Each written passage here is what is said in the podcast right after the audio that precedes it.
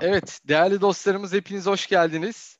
Valorant'imin sunduğu değer katan eğitimlerde e, bu akşam uzun bir aradan sonra tekrar sizinle birlikteyiz. Yaklaşık bir buçuk aylık bir ara verdik değer katan eğitimlerimize. E, hepimiz aslında biraz dinlendik, biraz tatil yaptık. E, biraz işlerimizi e, düzene koymaya çalıştık elimizden geldiğince. Yine şimdi sizde tekrar birlikteyiz. E, bir anlamda da çok özledik aslında. Her akşam yaptığımız bu değer katan eğitimleri, konuk ettiğimiz hocalarımızı, üstadlarımızı, sizlerle yaptığımız soru cevap seanslarının hepsini gerçekten çok e, özledik bir anlamda. O yüzden tekrar hepinize çok çok teşekkür ediyoruz. E, şu anda canlı yayınımız YouTube'da, Facebook'ta, Twitter'da ve Twitch'te başlamış durumda. Zoom'da toplantı salonumuz doldu başlar başlamaz. YouTube'da sayımız yüzü geçti, 200'e doğru gidiyor. Diğer platformlarla birlikte e, ikinci sezondaki ilk eğitimimize 300 kişiyle aynı anda başlıyor olacağız. Muhtemelen birkaç dakika sonra önümüzdeki dakikalarda sayımız artarak devam ediyor olacak. E, Valorem Team olarak bu değer katan eğitimler serisine e, pandemi sürecinde e, evlere e, evlerimizde kalmaya başladığımız Mart ayının e, 12-13 Mart e, tarihinde başladık ilkini ve amacımız e, kendi iş modelimizin içerisindeki çok değerli iş insanlarıyla kendi tecrübelerimizi birbirimize aktarmaktı. Sonra baktık ki gerçekten harika paylaşımlar oluyor. Yani bu neden sadece birbirimize özel eğitimler, toplantılar şeklinde devam etsin ki dedik. Biz bunu açalım, çevremizdeki insanlarımıza, dostlarımıza, sevdiklerimize de fayda sağlasın dedik ve birbirimize kendi tecrübelerimizi anlatmaya başladık. Değer katan eğitimler dedik adına da hatta herkese fayda sağlasın diye. Toplamda 120 gün içerisinde, 120-130 gün içerisinde 100 tane canlı yayın düzenledik e, ve sizlerden de inanılmaz geri bildirimler aldık. Harika mesajlar, mailler aldık, teşekkürler, tebrikler aldık ve sizlerin de cesaretlendirmesiyle tabiri caizse zinciri kırmadık.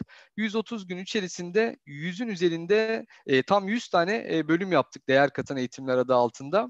E, belki daha önceki eğitimlerimizi izlemiş olabilirsiniz. Belki de Sedef hocamız sayesinde ilk kez bizimle tanışmış olabilirsiniz. Mutlaka ama mutlaka YouTube'da yaptığımız daha önceki eğitimlerin hepsinin video kaydı var. Mutlaka oralara ulaşabilirsiniz. E, bu değerli eğitimlere e, tekrar tekrar izleyebilirsiniz hocalarımızla yaptığımız.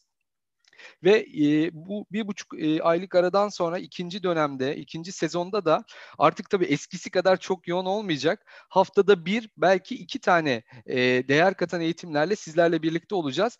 Bir de yaptığımız anket çalışmasında sizlerden geri bildirimlerinizi alırken e, çok değerli hocalarımızın workshopları, özel eğitimleri, 6 saatlik, 10 saatlik, 15 saatlik özel eğitimlerinin olduğunu ve bunları da online ortamlarda e, kitlelere ulaştırdıklarını ve bu eğitimlere de çok ulaşılabilir imkanlarla erişmek ister miydiniz dedik e, ve yüzde yetmişlik bir kısım e, evet online'daki bu eğitimlere ulaşmak isterim dedi bize. Biz de şimdi önümüzdeki günlerde hem değer katan eğitimlerimizi ücretsiz devam ederken bir yandan da bu taraftaki çok değerli hocalarımızın eğitimlerini, içeriklerini çok ulaşılabilir imkanlarla e, siz takipçilerimize ulaştırmaya gayret ediyor olacağız. Şimdilik ayda bir belki iki tane premium serisi dedik buna. Premium eğitimlerle e, size e, ulaştırmaya gayret edeceğiz elimizden geldiğince diyelim. Şimdi ikinci sezon olduğu için 100 tane program yaptıktan sonra bile ikinci sezona yeni başlayınca insan heyecanlanıyor gerçekten. Bir de başka bir heyecanlanmamın nedeni bu akşamki konuğumuz aslında e, hocamız. O, o da çok önemli. Türkiye'deki çok e, önemli ve değerli alanındaki uzman kişilerden biri. Cesaretin, zerafetin ve iletişimin sembolü kendisi aslında. Şimdi onu takdim ederken ya da onu sunarken de e, aynı zamanda böyle biraz da terliyorum. E, çünkü onun da bir sürü eğitimleriyle, videolarıyla e, defalarca izledim. Kendisinden birçok konuda çok değerli bilgiler e, aldım ve öğrendim. E, o yüzden benim için de e, çok önemli. E, ve yaptığı konuşmalarla, e, yazılarla ses getiren eğitimleri ve seminerleriyle fark yaratan siyaset ve iş dünyasındaki liderlere yön veren bir iletişim üstadı diyebiliriz aslında kısaca onun için. E, belki birçoğumuz tanıyor ama e, eğitime başlamadan önce e, Sedef hocamızı da kısaca e, biraz daha yakından tanıyabilirsek çok mutlu oluruz diyorum. E, şimdiden e, herkes adına e, Sedef Hocam size çok çok teşekkür ederim. Bu değerli vaktinizi bize ayırdığınız için. E, bu arada önümüzde bir saatlik bir süremiz var. Bu bir saatlik süre içerisinde gerçekten öncesinde biraz sohbet ettik. Çok özel bir sunum hazırladı bizim için. Arada sorularımız olursa e, Q&A kısmımız var. Bu Q&A kısmına sorularınızı yazarsanız toplantının sonunda söz aldık. Soruları e, soruları da en çok beğeni alan soruları da Sedef hocamıza ileteceğiz ve e, soru cevap kısmıyla da devam edeceğiz. Tekrar çok teşekkür ederiz Sedef hocam. Buyurun. İyi akşamlar sevgili Ziya. Ee, öncelikle bugüne kadar değer katan eğitimler adı altında yapmış olduğunuz e, bu yayınlara hem bir eğitmen olarak hem e, bir iletişimci olarak e, çok teşekkür ediyorum. E, bilgi çok anlamlıdır ama bilgi etkili şekilde paylaşılınca faydalıdır. E, o anlamda e, değer katan eğitimlerle e, bizlere, toplumumuza çok fayda yaratıyorsunuz. E, bu güzel başlangıcın e, güzel şekilde de devamını e, diliyorum. Allah size e, güç versin, enerji versin, e, yüksek motivasyon versin ki bunlar hep bu şekilde başarıyla devam etsin. Çok teşekkürler hocam. Çok sağ olun. Şimdi e, ben kendimi çok tanıtmayayım. E, isteyenler Sedef Kabaş e, diye e, girebilir e, internetten ve e, rahatlıkla benim e, kim olduğumu bulabilir. Zaten tahmin ediyorum e, çoğu takipçi an itibariyle e, beni az çok tanıdığı için e, bu akşam bizlerle beraber. E, ama genel olarak tabii ki iletişim üzerine, siyaset bilimi üzerine uzmanlığım var. Yaklaşık e, 25 seneyi aşkın e, süredir medyanın içindeyim. E, ihtisas alanım uluslararası ilişkiler, siyaset bilimi Boğaziçi Üniversitesi'nden mezun oldum. E, ardından yüksek lisansımı Amerika'da yaptım, e, Boston Üniversitesi'nde. Televizyon haberciliği ve gazeteciliği üzerine. Ardından e, Atlanta'da, e, CNN International'da, Amerika'daki CNN'de, uluslararası CNN'de e, çalışan ilk Türk gazeteci oldum. E, uluslararası çapta e, birçok habere imza attım ve prodüksiyonunda yer aldım. Ardından Türkiye'ye döndüm ve e, ağırlıklı olarak haber kanallarında röportaj programları yaptım.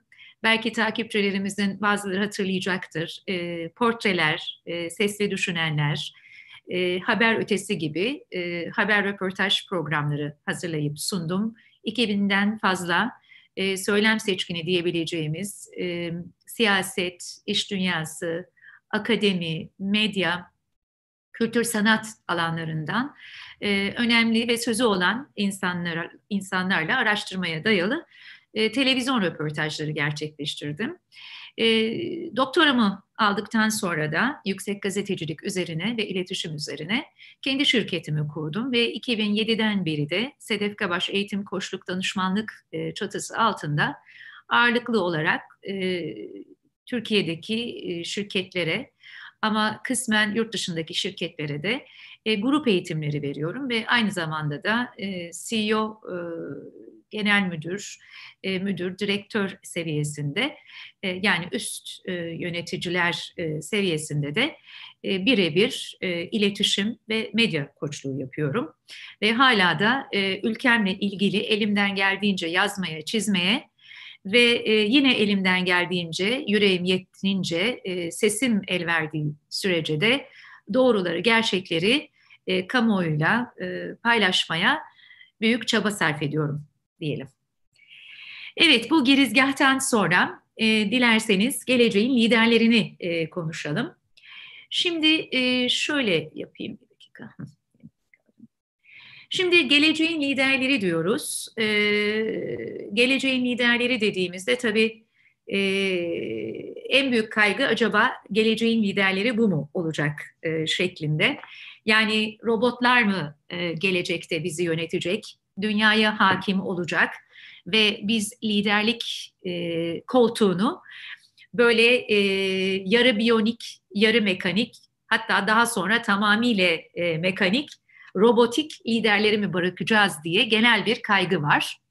E, belki sunum ve konuşma boyunca da bu kaygıyı giderme şansımız olacak. Gerçekten bu kaygılanması gereken bir durum mu değil mi diye. Şimdi e, gerçek olan şu, Yani robotlar bizi yönetir mi, yönetmez mi? Çok tabii e, uzun e, erimli bir e, öngörü bu. Muhtemelen e, olmayacak ama olanın üzerine yoğunlaşmak gerekirse dünyada büyük bir değişim oluyor.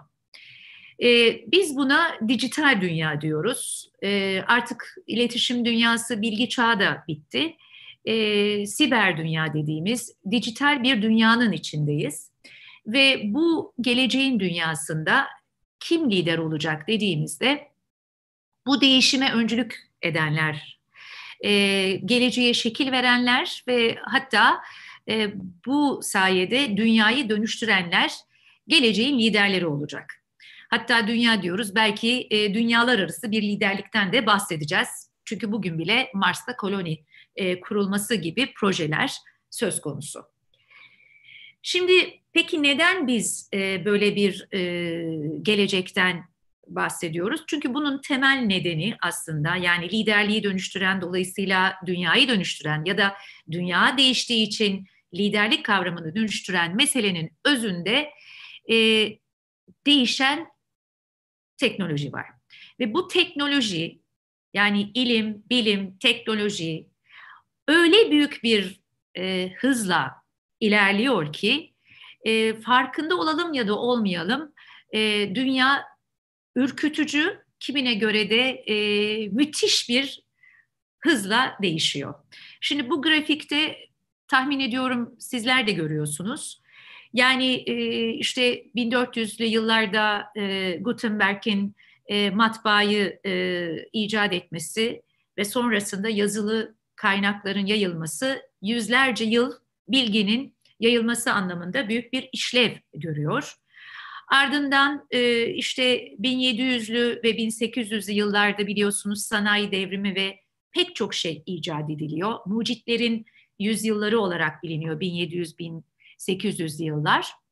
E, ama e, yine göreceğiniz gibi 1969 yılında insan e, aya ayak basıyor. E, ama esas e, teknolojiyle ilgili yukarıya zirve yapacak ivme 2000'li yıllardan sonra e, baş gösteriyor.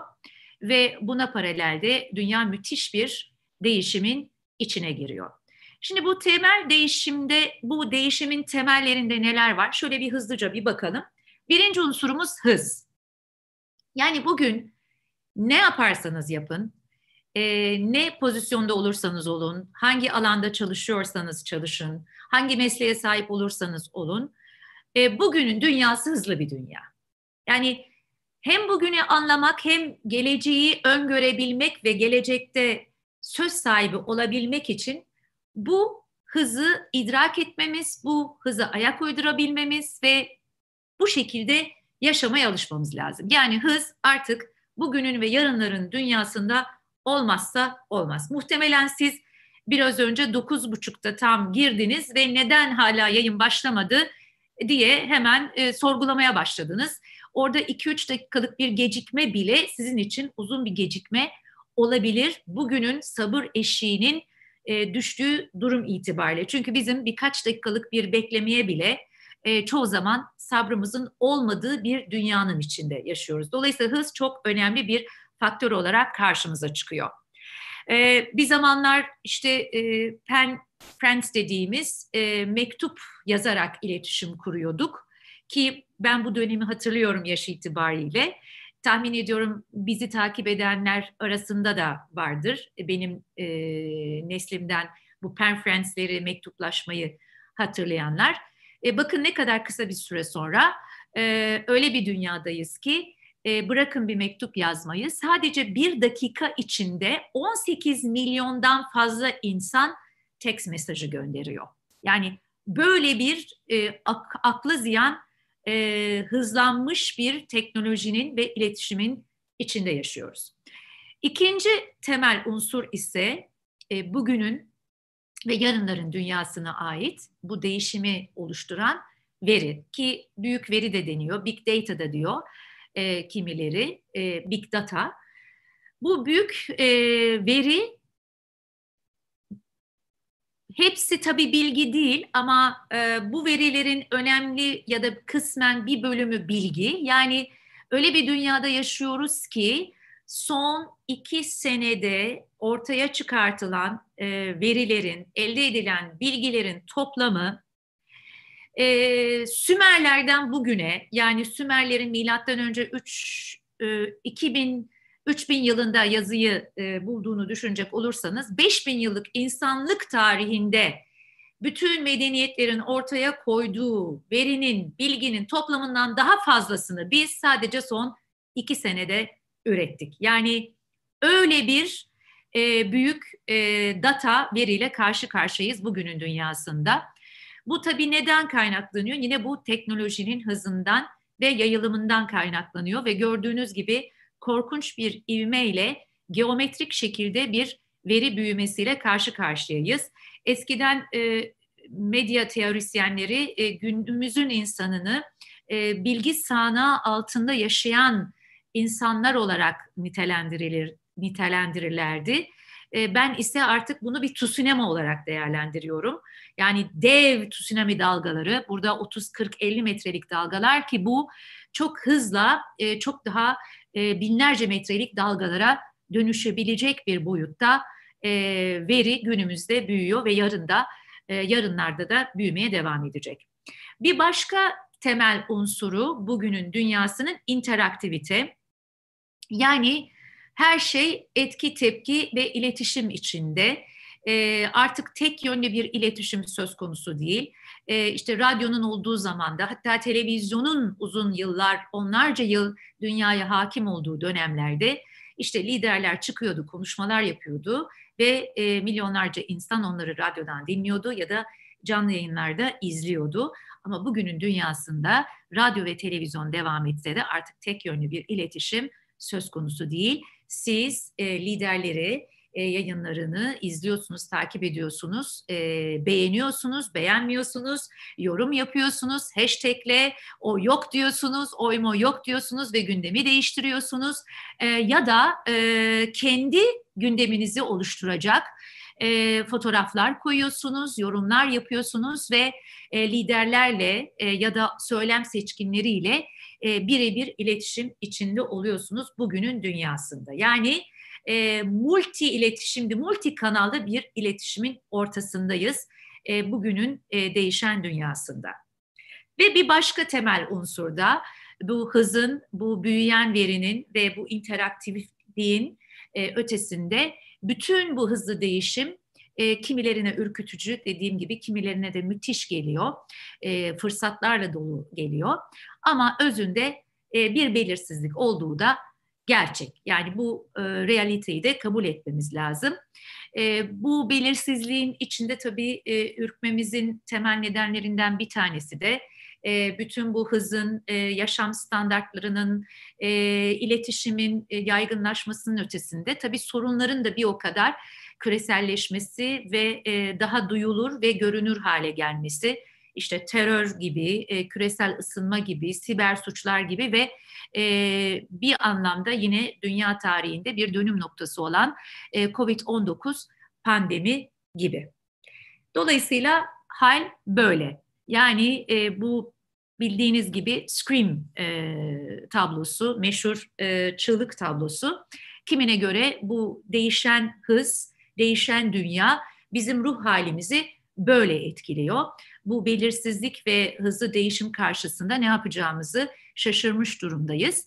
Ben bunu biraz da fırtınalı bir havaya benzetiyorum ama işte liderlik tam da böyle dönemlerde yani değişimin çok hızlı olduğu, e, krizlerin arka arkaya geldiği, fırtınaların estiği, e, her tarafı e, savurduğu e, ve insanların belirsizliğin yarattığı dehşetin ve ürkütücülüğün içinde kendini hissettiği dönemlerde takdir edersiniz ki liderlik yani insanlara rehberlik etmek, yön göstermek, güven vermek çok daha önemli hale geliyor. O yüzden tam da işte eski bir e, çok da güzel bir söz olan e, kaptanın iyisi kötüsü fırtınalı havada belli olur e, dendiği gibi e, hakiki liderlerin de iyisi kötüsü böyle durumlarda belli olur. İşte geleceğin dünyasında dolayısıyla aranan liderlik özellikleri nelerdir, neler olmaya devam edecektir? Tabii e, eğitimlerimde e, bunları çok detaylı bir şekilde anlatıyorum ve pek çok özellikten bahsediyorum. Ama burada en temel 3-4 özelliğe ben mercek tutmaya çalıştım. Olmazsa olmaz e, liderlik özellikleri olarak e, zihnimizde yer etsin ve dikkate alalım ve bunların üzerine yoğunlaşım, yoğunlaşalım diye. Geleceğin dünyasında özellikle böyle fırtınalı, krizli ortamlarda e, neyin başımıza geleceğini bilemediğimiz yön duygusuna, rehberlik duygusuna ihtiyaç duyduğumuz e, ortamlarda e, liderlerde aranan özellikler neler bir bakalım. Evet, karşımıza ilk çıkan şey samimiyet, dürüstlük, şeffaflık, özü sözü bir olmak. Yani e, bir su misali diyorum ben. Tertemiz bir su gibi duru, berrak, şeffaf olmak en çok aranan liderlik özelliği olarak karşımıza çıkıyor ve şunun altını çizelim. Bu kültürlerden bağımsız olarak e, aranan bir özellik. E, bu dürüstlük e, özellikle e, son yıllarda e, arttırılmış e, yalanların e, olduğu bir dünyaya sanki insanların kaderiymiş gibi gösterilen durumlarda insanların, kamuoyunun biz daha fazla liderlerden dürüstlük ve şeffaflık aramaya başladığını daha net e, görüyoruz. Su misali dememin nedeni şu, eğitimlerimde bu örneği veriyorum. Bu akşam da sizinle paylaşmak istedim. Şimdi e, ben size bir bardak su ikram ediyorum. Böyle düşünün. Tertemiz, pırıl bir e, pırıl pırıl bir su e, ve içiyorsunuz. Ama hasbel kader o temiz suyun içine küçük bir toz, bir kir, bir pislik giriyor. Ve ne oluyor? Su bulanıyor. Şimdi soru şu. Ben size bu suyu bu şekilde ikram etsem içer misiniz? Evet. Yanıtları duymasam da sesli olarak zihninizden geçenleri tahmin etmek güç değil. İçmezsiniz. İşte bu bir tutamcık tozun pisliğin yalan olduğunu düşünün. Yani ne olacak canım dediğiniz o bir tutam yalan, o bir küçük yalan, manipülasyon aslında ortamı işte tam da bu şekilde bulandırıyor. Yani demem o ki siz böyle bir suyu içmeyecekseniz başkasına da içirmeyeceksiniz. O yüzden dürüstlük olmazsa olmaz. İletişim de derler ya ne söylediğin değil nasıl söylediğin önemlidir. Doğrudur ama onun ötesinde daha da önemli olan söylediğinizin doğru söz olmasıdır. Ne söylediğin değil nasıl söylediğin önemli ama en önemlisi doğru sözü söyleyip söylemediğin. Şimdi kültürlerden bağımsız demiştim aranan bir özellik.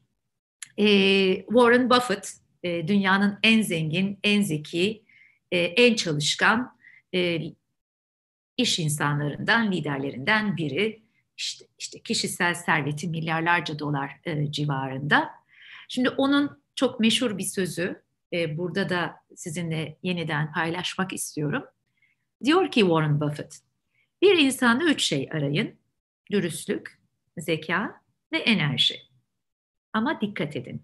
İlki yoksa diğer ikisi sizi yok edecektir. Çünkü dürüstlüğün olmadığı bir yerde o zeka ve enerji biliyorsunuz tarih boyunca nelere mal oldu ve nelere de mal olmaya devam ediyor. O yüzden şeffaflık, samimiyet, dürüstlük, özü sözü bir olmak o liderlerde e, insanların aradığı temel bir unsur. Çünkü biz ancak ve ancak o zaman onlara güvenebiliyoruz. Bu topraklardan aslında bu güzel sözü e, çok önceden, yüzlerce yıl öncesinden ortaya koyan çok evrensel bir öğreti de çıkmış. E, Mevlana Celaleddin Rumi'nin dediği gibi ya olduğun gibi görün ya göründüğün gibi ol. Ne kadar güzel. İşte aslında bu sözü e, odalarımıza, e, çocuklarımızın çalışma masalarına, ofislerimize, e, bürolarımıza e, koymamız lazım ve hayatımızın bir mottosu olarak belki de benimsememiz lazım ki o şeffaflık, dürüstlük e, bir e, öğreti olarak yayılarak e, tüm toplum tarafından içselleştirilsin. Şimdi neden önemli? Çünkü biz bakıyoruz lidere hani bizde yine öyle bir söz var ya hocanın dediğini yap yaptığını yapma işte öyle olmuyor. Tam tersi biz hocanın hem yaptığına bakıyoruz hem söylediğine bakıyoruz. Hatta liderlerde, bugünün liderlerinde ve geleceğin liderlerinde özellikle iletişimin bu kadar yaygın olduğu ve doğrunun ve yanlışının bu kadar kolay tetkik edebileceği bir dönemde biz önce bakıyoruz sözü ve özü bir mi? Ben buna eylem ve söylem birliği diyorum. Eylem ve söylem birliği yoksa liderlik yoktur. Yani sürekli sizin çalışmanızı isteyen bir lider, bir yönetici ama kendisi sürekli tatilde. Diyelim ki e, sürekli ekip ruhundan bahsediyor, işbirliğinden bahsediyor ama kendisi hep son kararı vermek istiyor ve hep ben ben ben benim dediğim olsun, benim kararlarım gerçekleşsin diye e, davranıyor.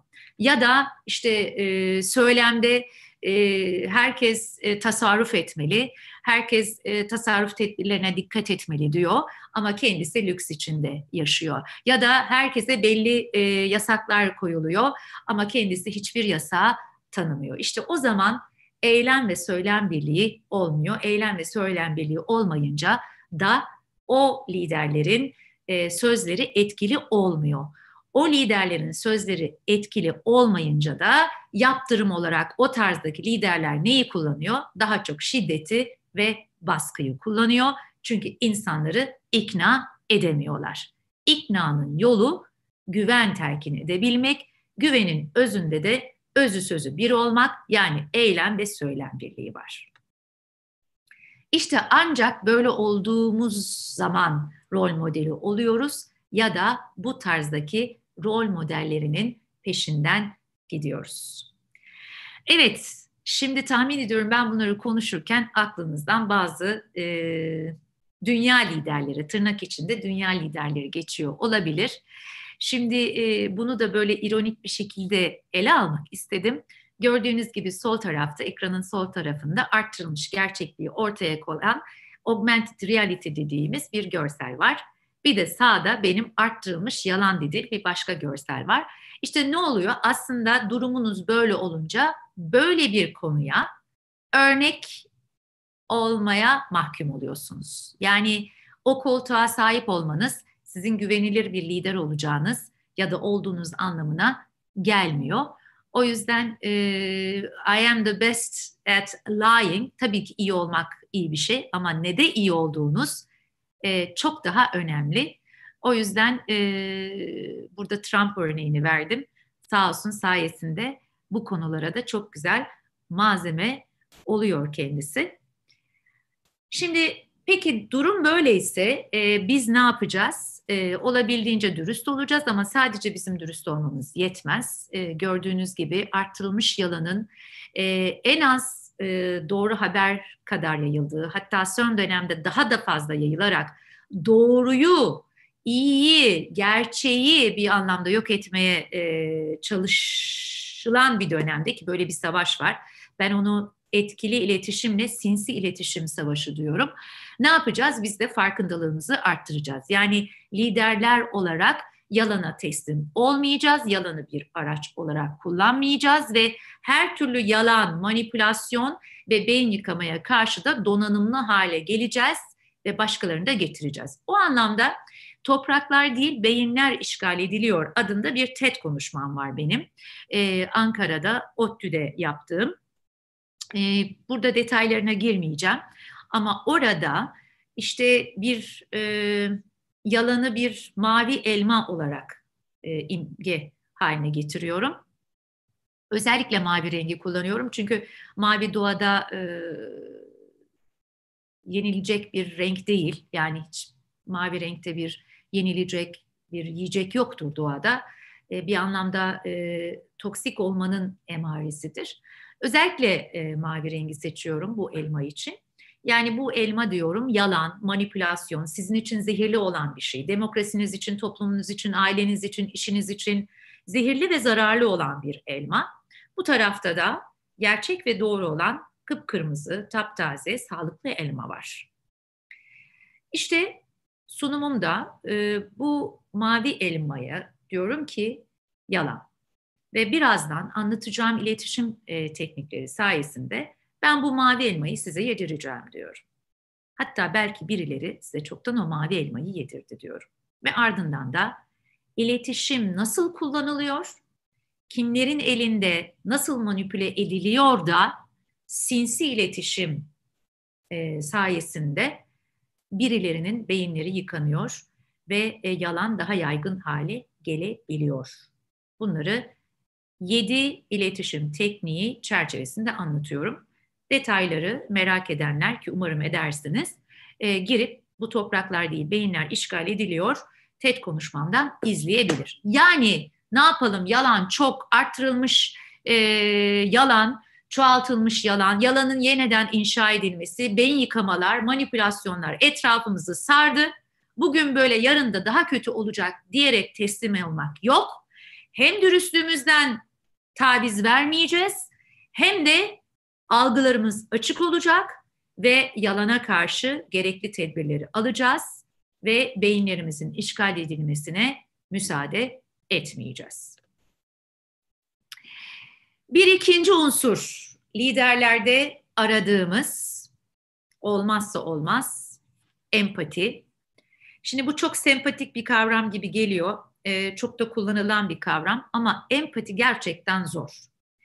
Yani insana değer vermek, insanı anlamak, farklı olana ön yargılı olmamak, e, duyguları dikkate alabilmek olmazsa olmaz.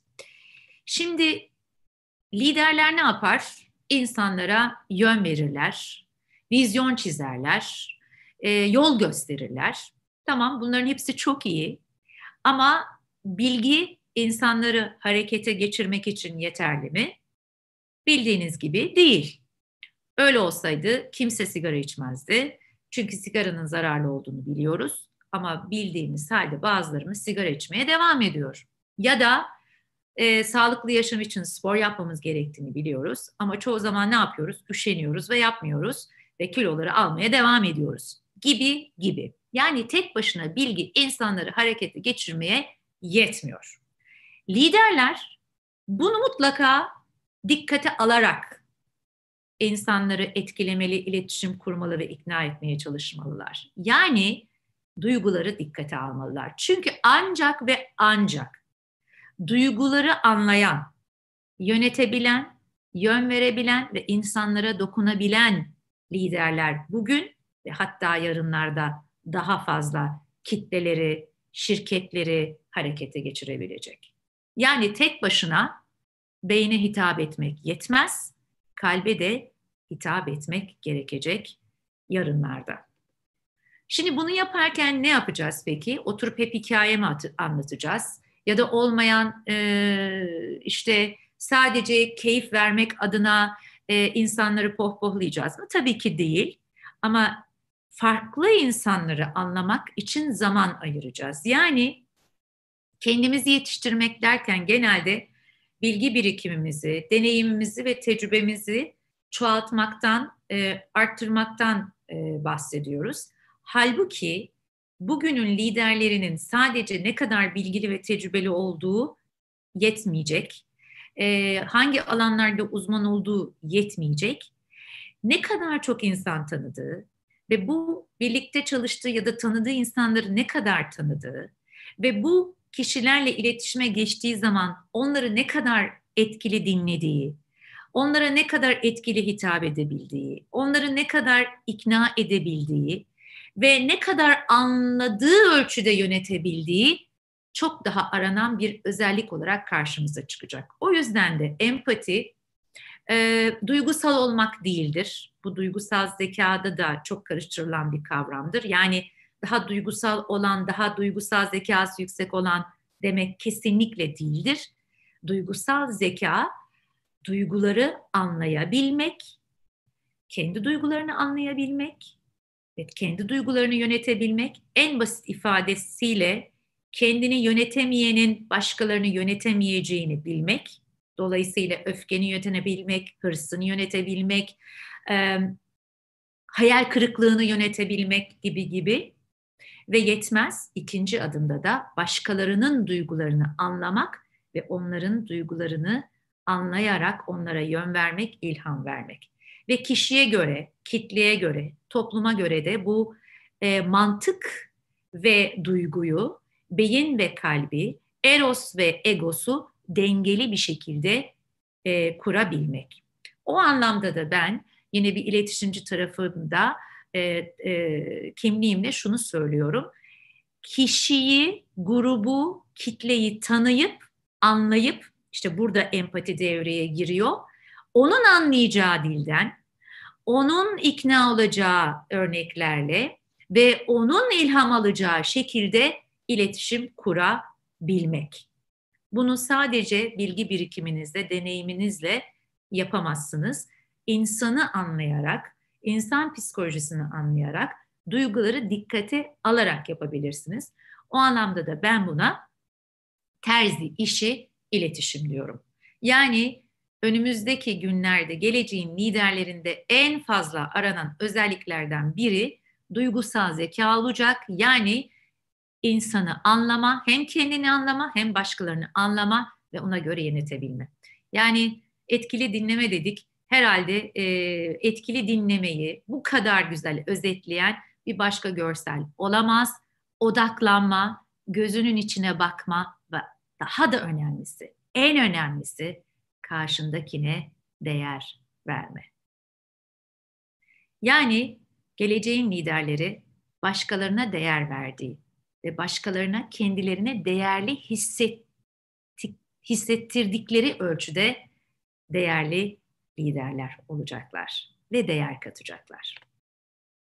Şimdi empati deyince evet bize benzeyeni, arkadaşımızı, dostumuzu, ekip arkadaşımızı dinlemek, anlamaya çalışmak daha kolay ama işte empatide en büyük engellerden bir tanesi ön yargılarımız soru şu, bize benzemeyenlere, bizden olmayanlara, bizim dışımızda düşünenlere, bizimle aynı dünya görüşüne sahip olmayanlara karşı duygularımız ne, davranışlarımız ne, onlarla kurduğumuz iletişim ne?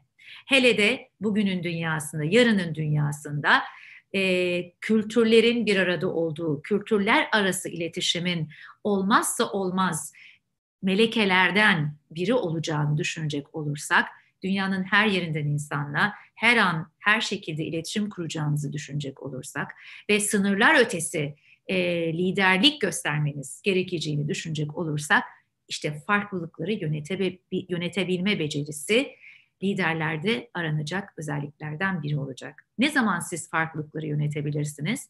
Farklılıkları bir tehdit olarak görmediğiniz zaman. Çünkü tehdit olarak görürseniz o farklılıkları yok etmeye çalışırsınız. Bırakın yönetmeyi, yok etmeye çalışırsınız. Halbuki bizim o farklılıkları bir zenginlik olarak görerek oradan elde edeceğimiz rengi, farklılığı, dinamiği, e, farklı uzmanlıkları, farklı fikirleri, farklı düşünceleri, farklı yaşam biçimlerini, farklı çözümleri o vizyonumuza değer katmak anlamında kullanıyor olmamız lazım ki etkili liderliği ortaya koyabilelim. Yani tek bakış, tek vizyon, tek söylem, e, tek ak- akıl yarının dünyasında geçerli olmayacak. Çoklu iletişim, ortak akıl, çoklu yöntem, çoklu fikir, beyin fırtınaları, farklı kültürler, farklı bakış açıları ve bunların harmanlanması ve bir orkestra şifi gibi yönetilerek çözüm odaklı üretimlere, çözüm e, akıllı e, çözümlere, e, akıllı şirketlere, akıllı teknolojiye, akıllı şehirlere evrilmesini sağlayan kişiler yarınların liderleri olacak. Yani e, tek adam modeli, tek söylem, e, tek çözüm, tek vizyon e, bugünün ve yarının e, dünyasında kesinlikle ve kesinlikle geçerli olmayacak. Olmadı da zaten şimdiden ortaya çıkıyor malumunuz. Şimdi bu ön yargıları yönetmek e, dedik. E, özellikle e, zihnimizdeki o gürültüler yani e, ben her şeyi bilirim e, ya da benim e, kurduğum şirket bu ya da benim partim bu, e, benim ülkem bu diyerek bakmamak, daha evrensel bakabilmek, daha sınırları aşan bir e, dünya bakışıyla aslında meselelere bakabilmek ön yargılarımızı kontrol etmemize, yönetmemize yardımcı oluyor. Ben ön yargıları bazen e, dünyaya baktığımız bir gözlük vardır. O gözlüğü e, bizi biz yapan değerler olarak nitelendirebiliriz. Yani diyelim ki benim şu gözlüğüm var ve bu gözlük aslında beni ben yapan özelliklerden e, oluşmuş bir gözlük. Yani benim e, bir kadın olmam, e, bir e, e, Türkiye Cumhuriyeti vatandaşı olmam, e, bir akademisyen, iletişimci, gazeteci olmam, e, işte e, İzmirli, e, anne tarafından İzmirli, baba tarafından Mersinli olmam, siyasete ilgi duymam e, gibi gibi. E, bir anne olmam. Bunlar beni ben yapan özellikler. Ve ben hayatı aslında bu gözlükle bakıyorum. İşte ön yargılar bu gözlüğü kirleten lekeler.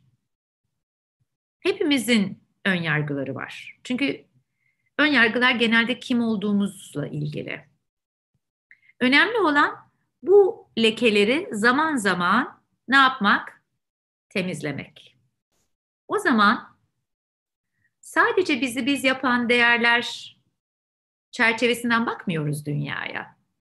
Bu benim gözlüğüm. Bu benim bakış açım. Bunu da yok saymıyoruz. Bu beni ben yapan özellikler. Ama baktığımız dünyaya daha geniş, daha net bir şekilde bakıyoruz ve daha net görüyoruz o lekeleri.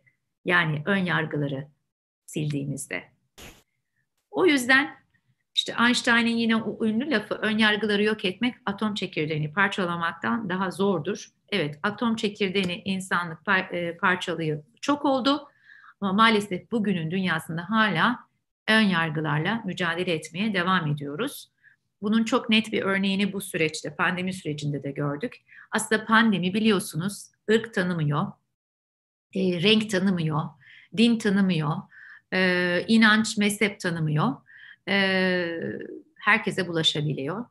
E, buna rağmen sorulması gereken soru şu, dünya bu gerçeği kabul ederek evrensel çözümler üretmek için adım mı atıyor? Yoksa daha fazla e, toplumlar, uluslar, ülkeler kendilerine mi e, dönük kapanıp işte e, biz sağlıklı olalım da başkalarının başına ne gelirse gelsin mi diyor. Daha lokal, yerel çözümler mi üretiyor? Ve yine sorulması gereken bir başka soru da peki bu lokal, yerel çözümler bu evrensel pandeminin e, çözülmesine ne kadar yardımcı olabilir? Belki aslında iyi tarafından bakacak olursak o minicik virüs, gözle görülmeyen o miniciğin ötesinde minicik minicik minicik virüs bu koskoca dünyaya çok anlamlı bir ders verdi. Yeter ki biz bu dersi alalım ve yaşananları doğru okuyalım. Tabii doğru okuyanlar da var. Şimdi e, diyebilirsiniz ki Sedef Hanım nasıl yani e, bu e, kadın e, bu liderlerin hepsi kadın. Evet bu kadınlar e, bu pandemi sürecinde en başarılı kadınlar e, olarak e, değerlendiriliyor. E, girip internetten siz de tekik edebilirsiniz. Bakın belki de bir başka ön yargıyı da bu vesileyle e, üzerinden geçiyoruz. Yani e, lider dediğimiz zaman hep böyle erkek değil yani kadınlar da biliyorsunuz e, çok güçlü liderler. E, o yüzden özellikle son dönemde e, zorlu bir dönem olan, tüm dünyaya zor zamanlar yaşatan bu COVID-19 salgını sürecinde, pandemi sürecinde e, dünyaya baktığımızda e, kadın liderlerin çok daha iyi iş çıkartmış olduğunu görüyoruz.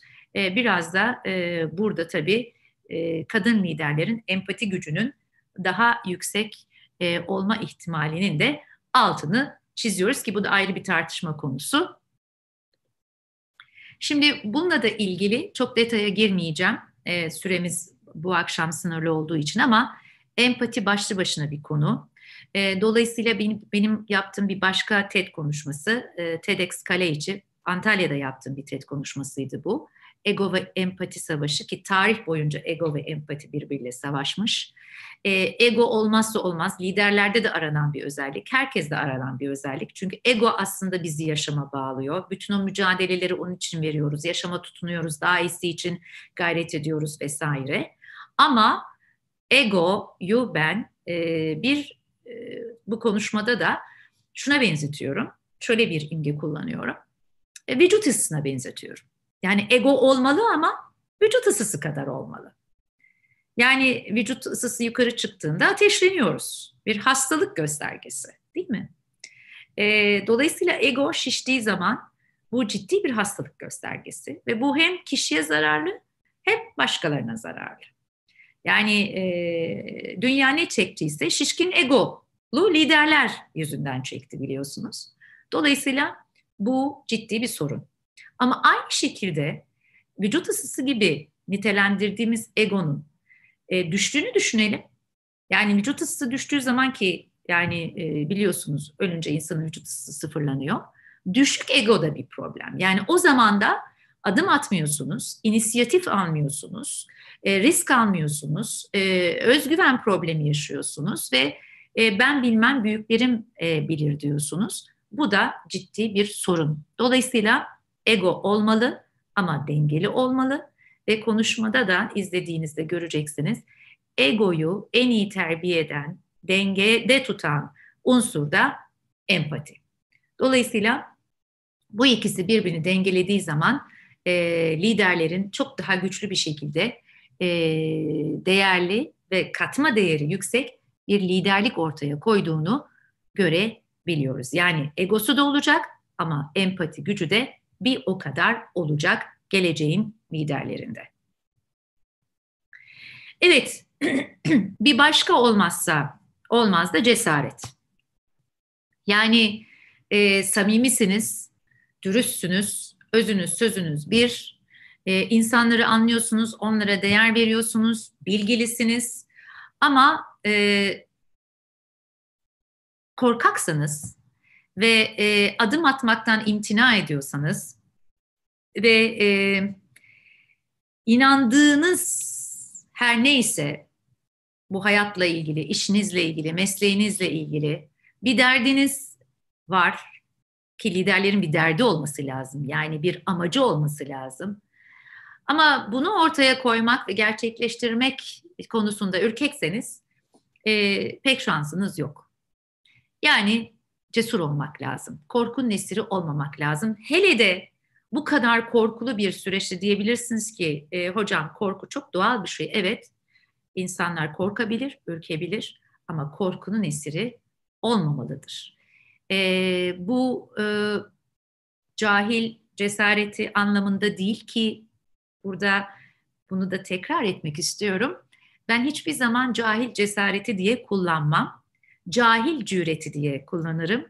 Çünkü e, cesaret bilgiden, e, cüret bilgisizlikten beslenir. Dolayısıyla bilgisi olan insanın cesareti olur, bilgisiz olan insanın ise cüreti olur. Yani sadece kitap okumak yetmiyor lider olduğunuzda. Gerektiğinde, gerektiği ölçüde meydan okumayı da bilmeniz gerekiyor. Ee, bu fotoğraf çok şey anlatıyor. Ee, genç olabilirsiniz, kadın olabilirsiniz, hiçbir unvana sahip olmayabilirsiniz ama bu hayatla ilgili derdiniz vardır ki günümüz gençleri e, buna çok güzel örnek. E, yaşlarından, cinsiyetlerinden, kültürlerinden bağımsız e, günümüzün gençleri dünya ile ilgili dertlere sahip ve bunun içinde e, sadece kitap okumuyorlar. E, tahminlerimizin ötesinde çok şık ve yaratıcı şekilde meydan okumayı da biliyorlar ki biz Türkiye'de bunu gezi sürecinde de çok net gördük. Evet, dünyada cesaret genelde e, tarih boyunca hani kol gücü, işte meydan savaşı, e, komutanlar, askerler, e, imparatorlar, krallar olarak e, kabul edildi. Ama e, tabii sadece kol gücü değil, e, akıl gücü de e, geçmişte önemliydi.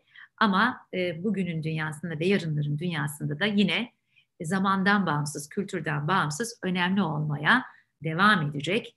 İşte e, Sokrates'in hala bugün bu sunumda bile yaşamasının nedeni bu. Yani size Sokrates'in sizin istediğiniz gibi konuşup yaşamaktansa kendim gibi konuşup ölmeyi yeğlerim sözünden ötürü bugün ben kendisini cesaret ve dürüstlük anlamında örnek olarak veriyorsam işte o Sokrates hala bu önemli özellikleri, güçlü özellikleri sayesinde yaşamaya devam ediyor demektir.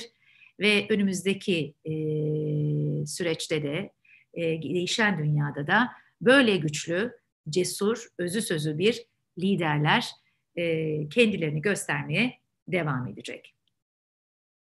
Bunun örneklerini görüyoruz. E, 2014 yılında e, Nobel Barış Ödülünü kazanan Malala Yousafzai, I'm stronger than fear yani ben e, korkudan daha güçlüyüm diyor e, Malala. E, kendisi biliyorsunuz e, Pakistanlı bir e, kız e, okula gitmek isteyen. E, o dönemde e, Taliban e, Pakistan'da e, maalesef İslamiyet'in işte kız çocuklarının okula gitmesine izin vermediği yönünde bir e, propaganda yapıyor. E, bir siyasi e, baskı ortamı yaratıyor ve e, kız çocuklarının da okula gitmesini bir fiil engellemeye çalışıyor. E, Malala sadece okula gitmekle kalmıyor. E, aynı zamanda bu okul tecrübesini e, günlüğünde tutarak e, başka kız çocuklarıyla da paylaşıyor. Bunun üzerine e, Taliban e, bu Malala'ya kafayı takıyor ve inanması zor ama gerçekten bir gün okula giderken okul otobüsünü bir Taliban teröristi durduruyor e, ve otobüsün içinde Malala Yousafzai kim diyor ve Malala elini kaldırdığında e, makinalı tüfeğiyle Malala'yı alnından vuruyor. Gerçekten film olsa inanılmayacak bir şey oluyor. Malala yaşamaya devam ediyor. Ve o Malala sadece yaşamaya devam etmiyor. Aynı zamanda iyileştikten sonra okula gitmeye devam ediyor ve sadece okula gitmekle kalmıyor.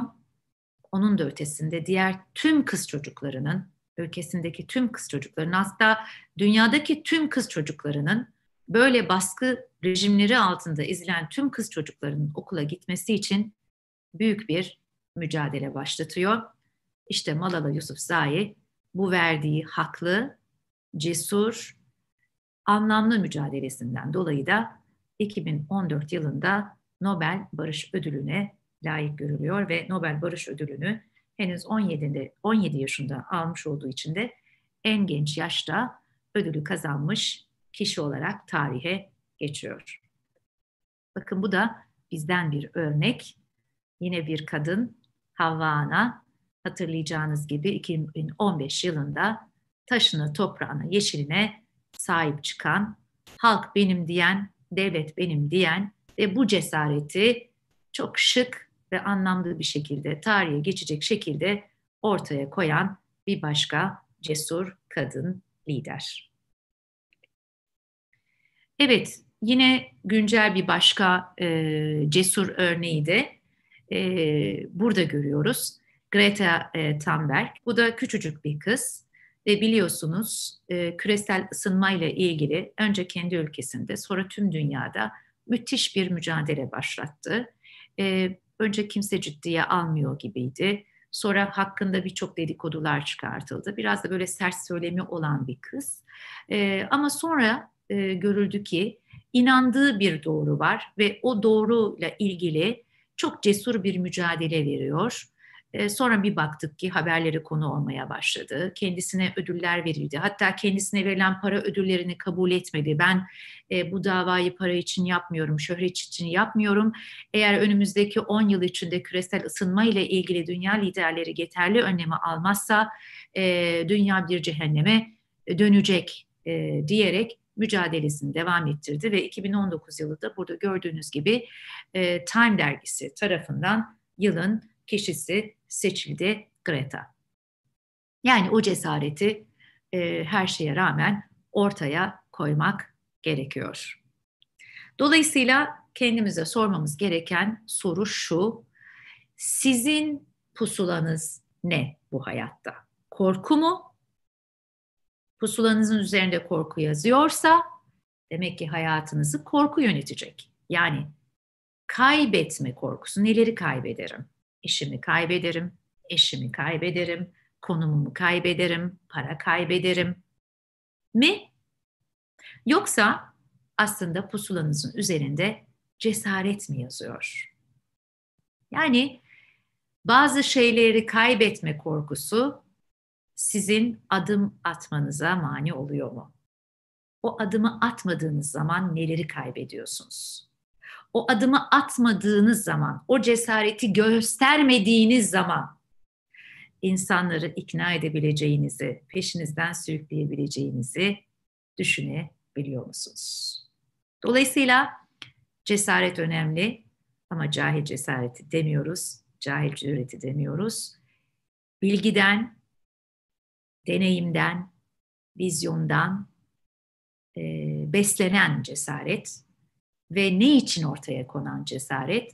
Doğruluk için, dürüstlük için, hakkaniyet için, değişim için, dönüşüm için, gelişim için, inovasyon için, adalet için, yenilik ve iyilik için ortaya konan cesaretin gelecekteki liderlerde olmazsa olmaz bir özellik olacağını biliyoruz ki işte biraz önce gösterdiğim örneklerde de tarihe geçen örnekler onlar olacak ve olmaya da devam edecek. Yani bana dokunmayan yılan bin yaşasın diyenlerden lider filan çıkmayacak. Daha önce de çıkmadığı gibi. Şimdi bu anlamda cesaret, güç ve empati son dönemde aktivist CEO kavramını da gündeme getirdi ki ben bu pandemi süreci öncesinde anlatıyordum bütün bu dönüşümü, değişimi. Pandemi aslında benim son 4-5 senedir eğitimlerimde, seminerlerimde bu değişen dünyada ne gibi liderlik özellikleri aranıyor anlattığım e, unsurları daha da hakiki ve gerçek kıldı. Çünkü biz e, görüyoruz bakın hem e, siyasi dünyada hem iş dünyasında e, insan sağlığını ön planda tutan, insanları e, düşünen, onları anlayan ve bunlara yönelik çözümler üreten ve bunlarla ilgili cesur davranan e, liderlerin ve şirketlerin ön plana çıktığını bu pandemi sürecinde daha net görüyoruz. Birkaç sene öncesinde de bu aktivist CEO kavramını a, anlatıyordum. Bu da çok yeni bir kavram. Çünkü e, özellikle global şirketler e, çok büyük sermayeye sahip. Bu e, büyük şirketleri yöneten e, CEO'lar, üst düzey yöneticiler çok büyük bir kudrete sahip. Peki bunu, bu gücü, bu para gücünü, bu iktidar gücünü ne için kullanıyorlar? O şirketlerin daha zenginleşmesi, daha büyüyerek karlı hale gelmesi için mi? Genelde evet ama bu değişen dünyada artık bu kural değişiyor. Yani bu sistem böyle gitmeyecek. Çünkü biz toplum olarak, dünya olarak artık bu CEO'lardan, bu şirketlerden ne bekliyoruz? Daha aktivist olmalarını bekliyoruz. Ne konuda daha aktivist olmalarını bekliyoruz?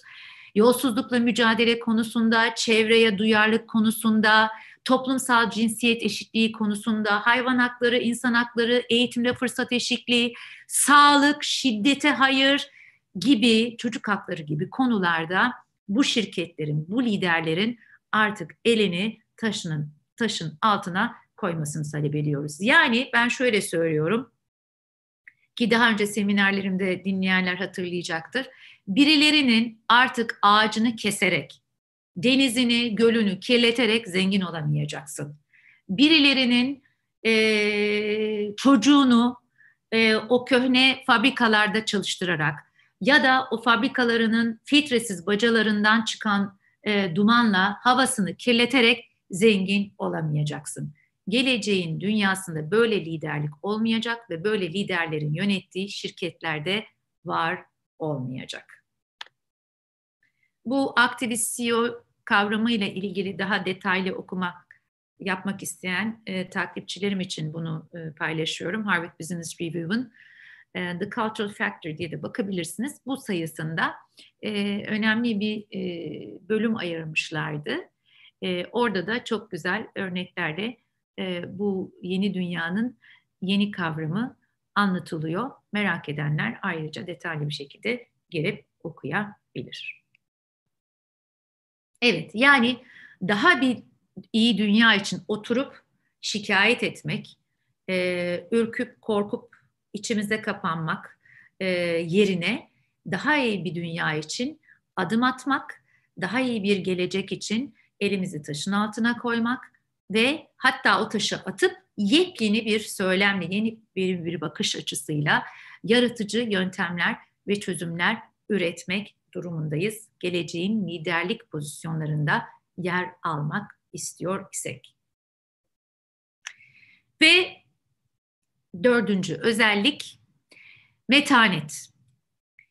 Metanet de olmazsa olmaz bir özellik. Yani e, bir amacınızın olması dedik. Ona tutkuyla e, bağlanmak. E, hayatta bir derdinizin olması ve o dert için, o amaç için, o hedef için var gücünüzle e, mücadele etmek. Ama körü körüne değil tabii ak, akılla, e, anlayarak, değişerek, dönüşerek, daha iyisi için mücadele ederek ama kararlı bir şekilde e, ilerlemek ve bu yolda da o dayanıklılığı gösterebilmek. Özellikle ne dedik? Çok hızlı değişen, e, her şeyin çok e, hızla dönüştüğü, değiştiği, belirsizliğin e, çok çoğaldığı, e, krizlerin art arda geldiği bir dünyada o dayanıklılığı sergilemek çok daha önemli bir vasıf haline geldi. İngilizce'de e, resilience diyoruz biz buna. E, Türkçe'de yılmazlık olarak da e, sanırım nitelendiriliyor. E, ve vazgeçmemek diye, vazgeçmemek ne olursa olsun o kararlı duruşunuzdan, o hedefinizden, e, o cesaretinizden taviz vermeden yolda ilerlemeye devam etmek. Bazen durabiliriz, hatta bazen düşebiliriz, e, yara alabiliriz. Ama ona rağmen kalkmayı bilmek, o yaraya rağmen, o acıya rağmen, o krize rağmen kalkabilmek ve o kalkmak için o içsel motivasyonu içinizde bulabilmek, kalkmak kaldığınız yerden yürümeye devam etmek, hatta sonrasında koşabilmek. Bu liderlerin barış başarısında olmazsa olmaz bir özellik olacak.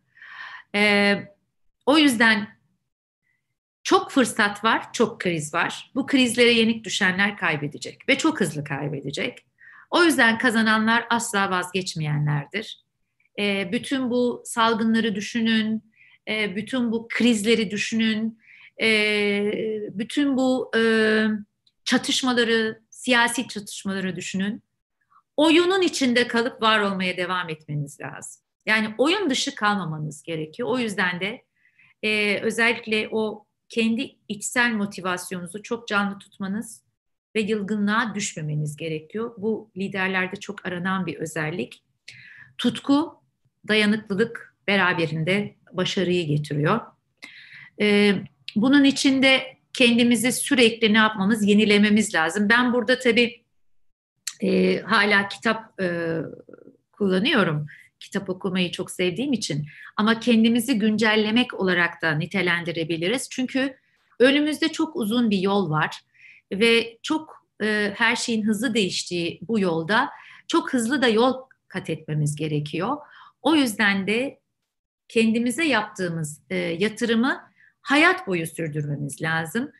Bu uzun yol, serüven bizim aynı zamanda hayat boyu öğrenci kalmamız gerekliliğini de getiriyor.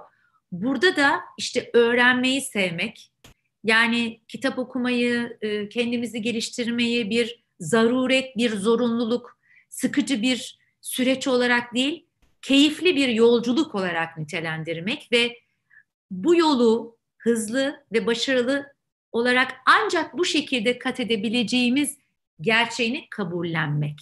Hayat boyu öğrenci olabilmek. Today a reader, tomorrow a leader. Yani bugünün okuyanları, yarınların liderleri olacak. E, o yolu onlar kat edecek, hatta yeni yollar e, inşa edecek.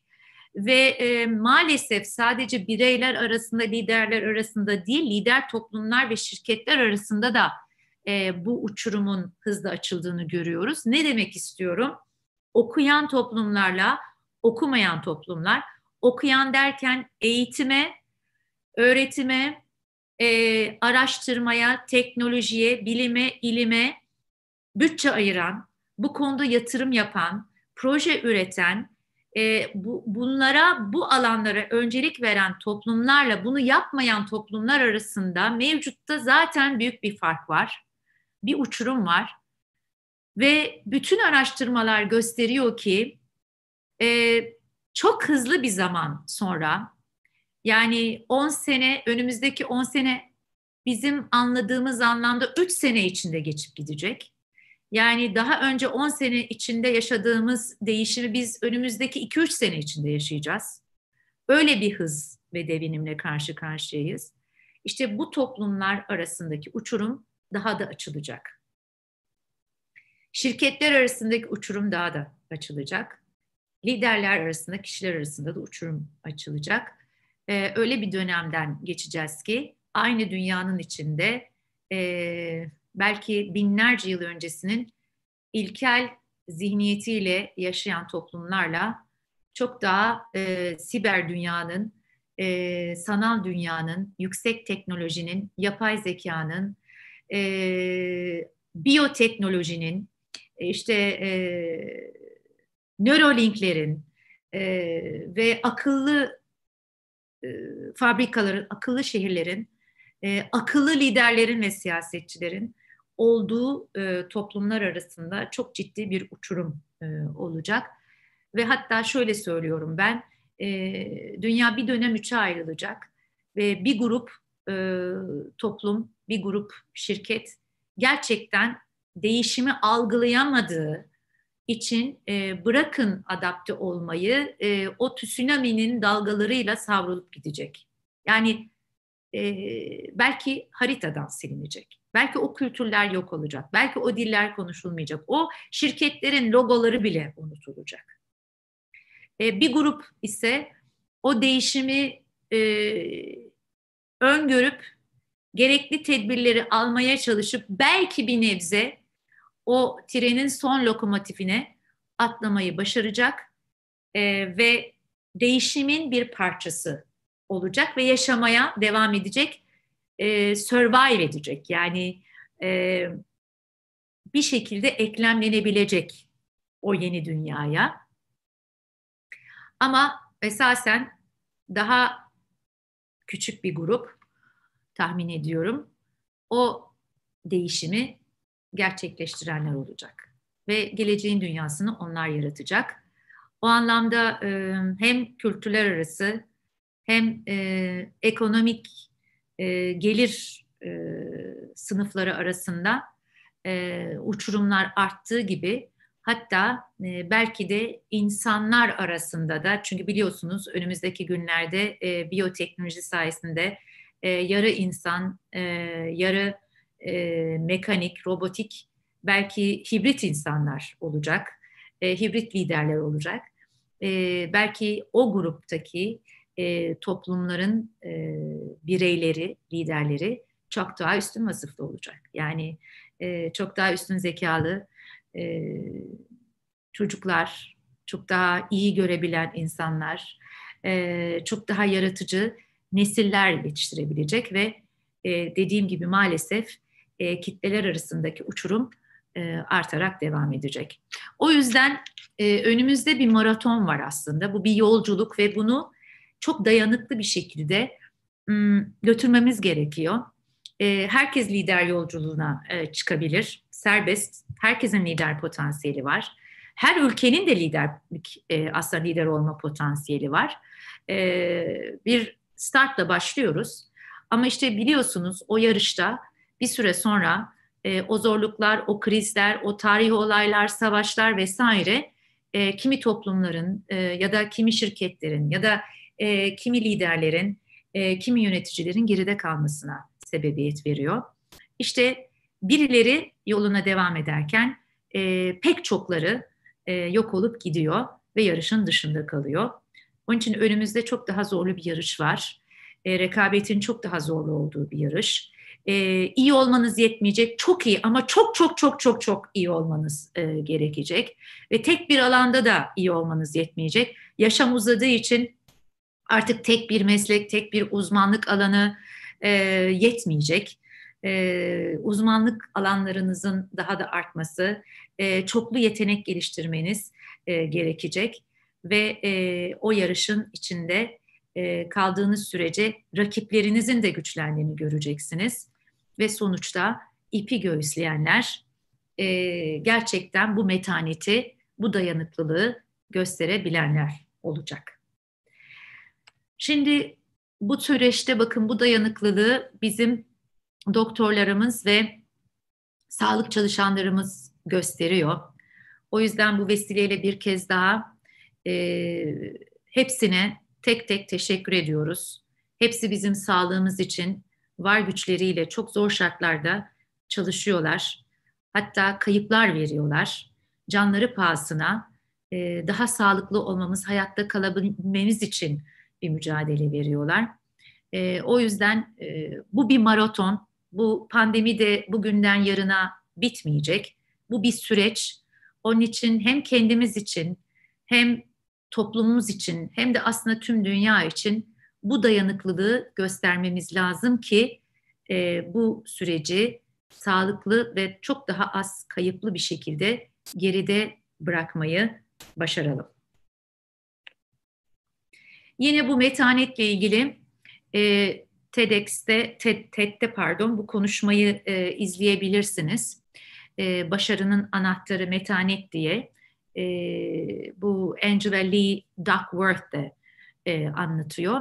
E, ben bu metaneti olimpiyat koşusuna e, benzetirdim yıllardır. Sonra bu konuşmayı izledim ve e, aslında bu konuşmacının da benzer bir e, analojiyi kullanması çok hoşuma gitti. O da metanet e, maraton gibi bir hayatı yaşamaktır. Kısa bir e, koşu değil diyor. E, gerçekten böyle düşündüğünüz zaman e, başaranların en zeki olanlar değil, e, en e, zengin ailelere doğduğu için dünyaya avantajlı gelenler değil. Ya da daha fazlası daha fazla çevresi olanlar değil. Ya da daha güzel daha sağlıklı olanlar değil. E, o yarıştan kopmayıp ve var gücüyle sonuna kadar devam edenler olduğunu görüyorsunuz. O yüzden hayat bir maraton. Yarışta kalmak lazım. Şimdi e, madem hayat bir maraton ve gelecekte de metanet önemli, yılmamak lazım. E, malumunuz e, bu maraton e, da göğsü e, göğsüyle bu son finali e, bitirenlere e, bir bakalım. Kimler bu tür maratonları kazanmış? İşte dünyada bir Jack Ma var e, bunu kazanan. Ne anlamda? İş dünyasındaki maratonu kazanmış. Nice zorluk e, çekmesine rağmen çok ilginç bir hayat hikayesi var. Yani vazgeçmemenin ne kadar önemli olduğunu ortaya koyması açısından ben keyifle paylaşıyorum. E, kendisinin hayatla ilgili öğretilerini de yakından takip ediyorum. Başarılı da bir e, söylem seçkini, dünya lideri olduğuna inanıyorum. E, Jack Ma e, ilk işi rehberlik. 9 yıl boyunca her gün e, bisikletle e, bakın toplu taşıma değil bisikletle 110 kilometre yol yani epeyce uzunca bir yolu e, gidip geliyor. E, gerçekten çok uzun bir yol bu, çok yorucu. Ama e, seviyor e, rehberlik yapmayı çünkü küçük bir harçlık kazanıyor e, ve bunu yılmadan yapıyor. İlk işi bu Jack Ma'nın. Sonra üniversite sınavına giriyor, okumak istiyor. Ama geçemiyor, başarılı olamıyor. Sonra bir daha giriyor, yine başarılı olamıyor. Sonra bir daha giriyor, yine geçemiyor. Şimdi siz olsanız ne yaparsınız? Belki çoğumuz bir daha girmeyiz yani. Başarısız oldun. Hadi belki bir kere daha. E, bir daha başarısız olsan bir daha girer misin? Hadi bir kere daha. Bir kere başarısız oldun. Bir daha girer misin? Jack Ma giriyor. Yani başarısızlık onu yolundan vazgeçirmiyor. Üniversiteye giriyor, başarılı oluyor, mezun oluyor. Sonra iş başvuruları yapıyor. Bakın burada da yazdım 30 işe başvuruyor ve maalesef hepsinden ret yanıtı alıyor. Ve Jack, bu, Jack Ma bu vazgeçmiyor. Diyor ki ne olursa olsun ben diyor şey yapmayacağım, seçecek yapmayacağım. Hangi iş olursa çalışacağım. Ve e, polisliğe başvuruyor. Hiç daha önce ilgi alanı olmadığı halde hani girebilir miyim diye. Orada da kabul görmüyor. Polis de olamıyor. Bu sefer diyor ki acaba diyor şu Kentucky Fried Chicken'a mı girsem hani daha kolay. En azından daha küçük bir harçlık kazanırım filan. Ve e, Kentucky Fried Chicken'a e, KFC'ye başvuruyor. Aynı anda 24 kişi daha başvuruyor ve e, o hariç diğer 23 kişi kabul ediliyor. Jack Ma yine yılmıyor ve e, bu kez e, 95 yılında diyor ki madem ben bir işe giremiyorum en iyisi bir iş kurayım diyor kendime ve e, işte eşi ve arkadaşından topladığı e, 20 bin dolarlıkla bir iş kuruyor. E, evet 98 yılında e, bir şirketten yöneticilik teklifi alıyor. Çünkü o kurduğu işte e, pek başarılı olmuyor. E, ve aldığı teklif üzerine giriyor işe nihayet. Ama gördüğünüz gibi işte yaşadığı problemlerden dolayı bir sene içinde istifa etmek zorunda kalıyor. Yani bakın zor bir çocukluk. Üniversiteye zar zor girmiş. Mezuniyet sonrasında istediği işi işe girememiş. Birçok red almış.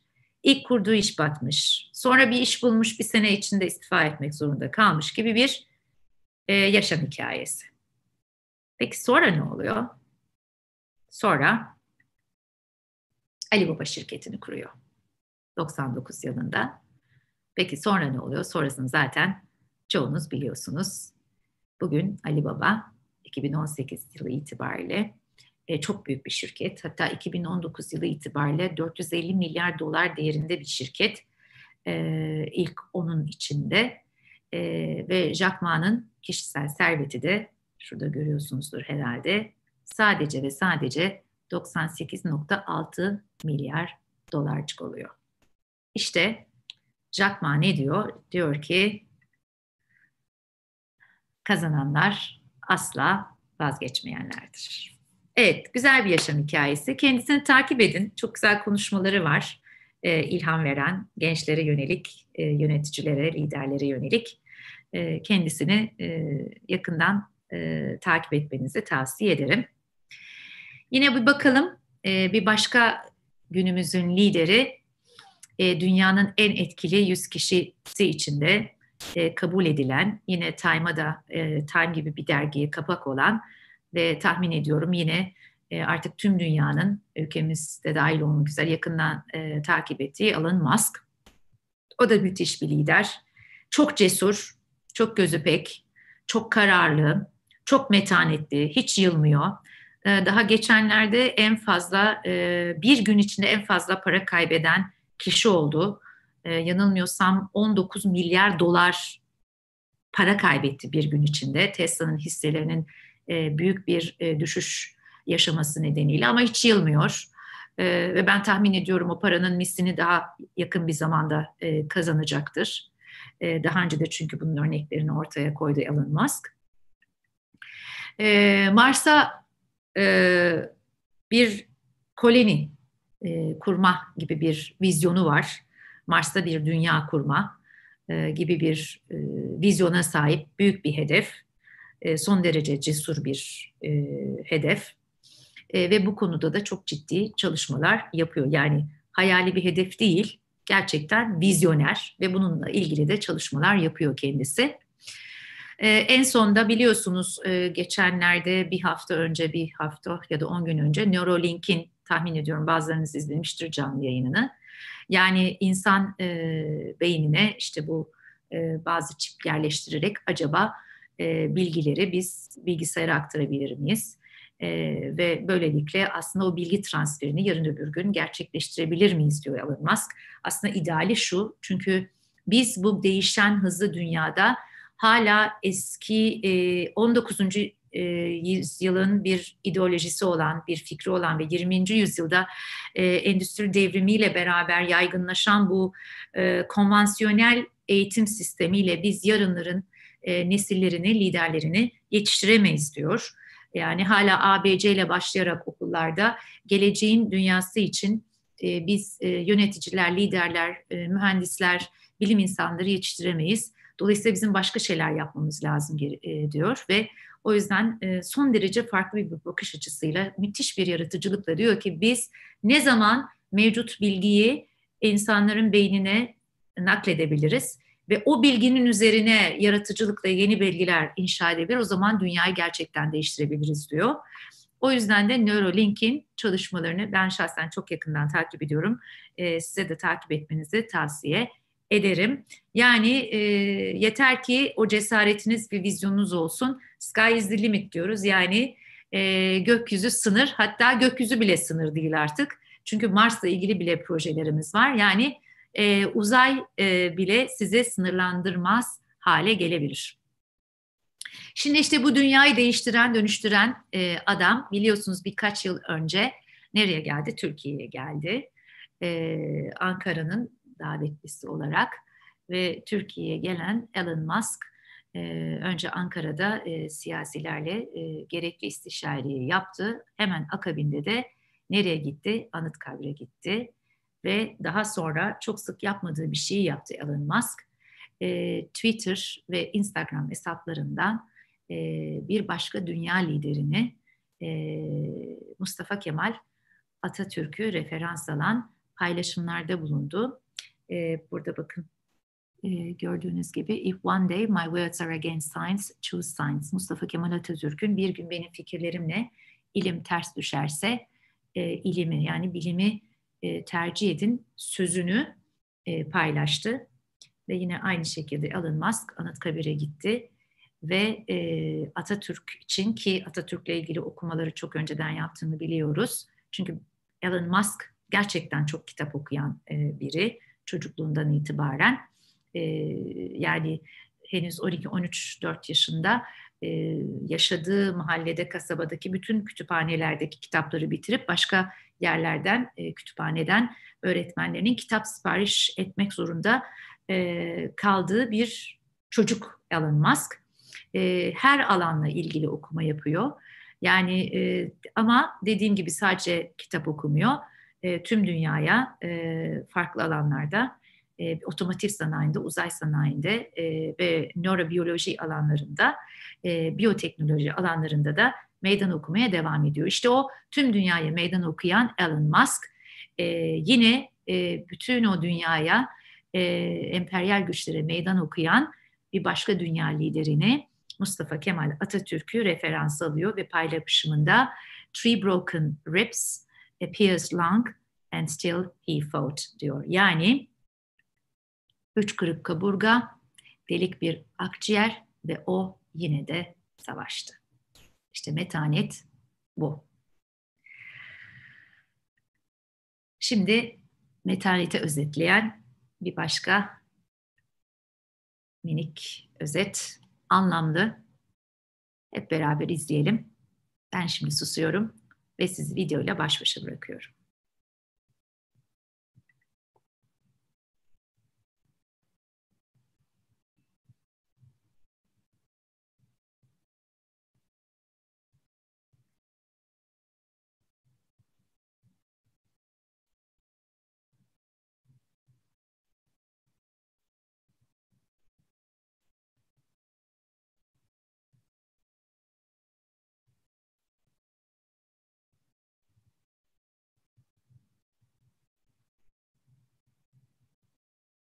Evet. Kolay kolay dünya lideri olunmuyor. İşte öyle bir dünyadan geçiyoruz ki şu anda biz kriz diyoruz. Yaşadığımız süreci kriz olarak tanımladığımızdan dolayı korku duyuyoruz. O korkudan dolayı da panik halde davranıyoruz. Oysa belki de e, gelecekte metanet gösteren, cesaret sahibi bir söylem seçkini, bir lider olabilmek, e, kitleleri anlayarak, ikna ederek, empati göstererek yönetebilmek ve e, dürüst bir şekilde inandığımız doğrudan vazgeçmeden maraton olarak nitelendirdiğimiz o yolda devam edebilmek için belki de geçmişte yaşanan o zorlukların üstesinden nasıl gelindiği de bir araştırmamız ve kendimize e, referans almamız gerekiyor. Evet zor süreçlerden geçiyoruz ama gerek bu topraklarda e, gerek başka yerlerde çok daha zor süreçlerden geçti insanlar. Nice savaşlar gördüler, nice e, salgınlar gördüler. E, dolayısıyla bu yaşadığımız süreç evet zor ama üstesinden gelinmeyecek bir süreç değil. O yüzden de e, nasıl tanımladığınız çok önemli. E, o zorlukları, o krizleri, e, o verdiğiniz mücadeleyi. Çünkü bir süreci, bir problemi, e, bir krizi, e, zorlu bir e, dönemi e, nasıl etiketliyorsunuz? Yani ona çok zor, e, yapamam, edemem, e, bu büyük bir kriz, e,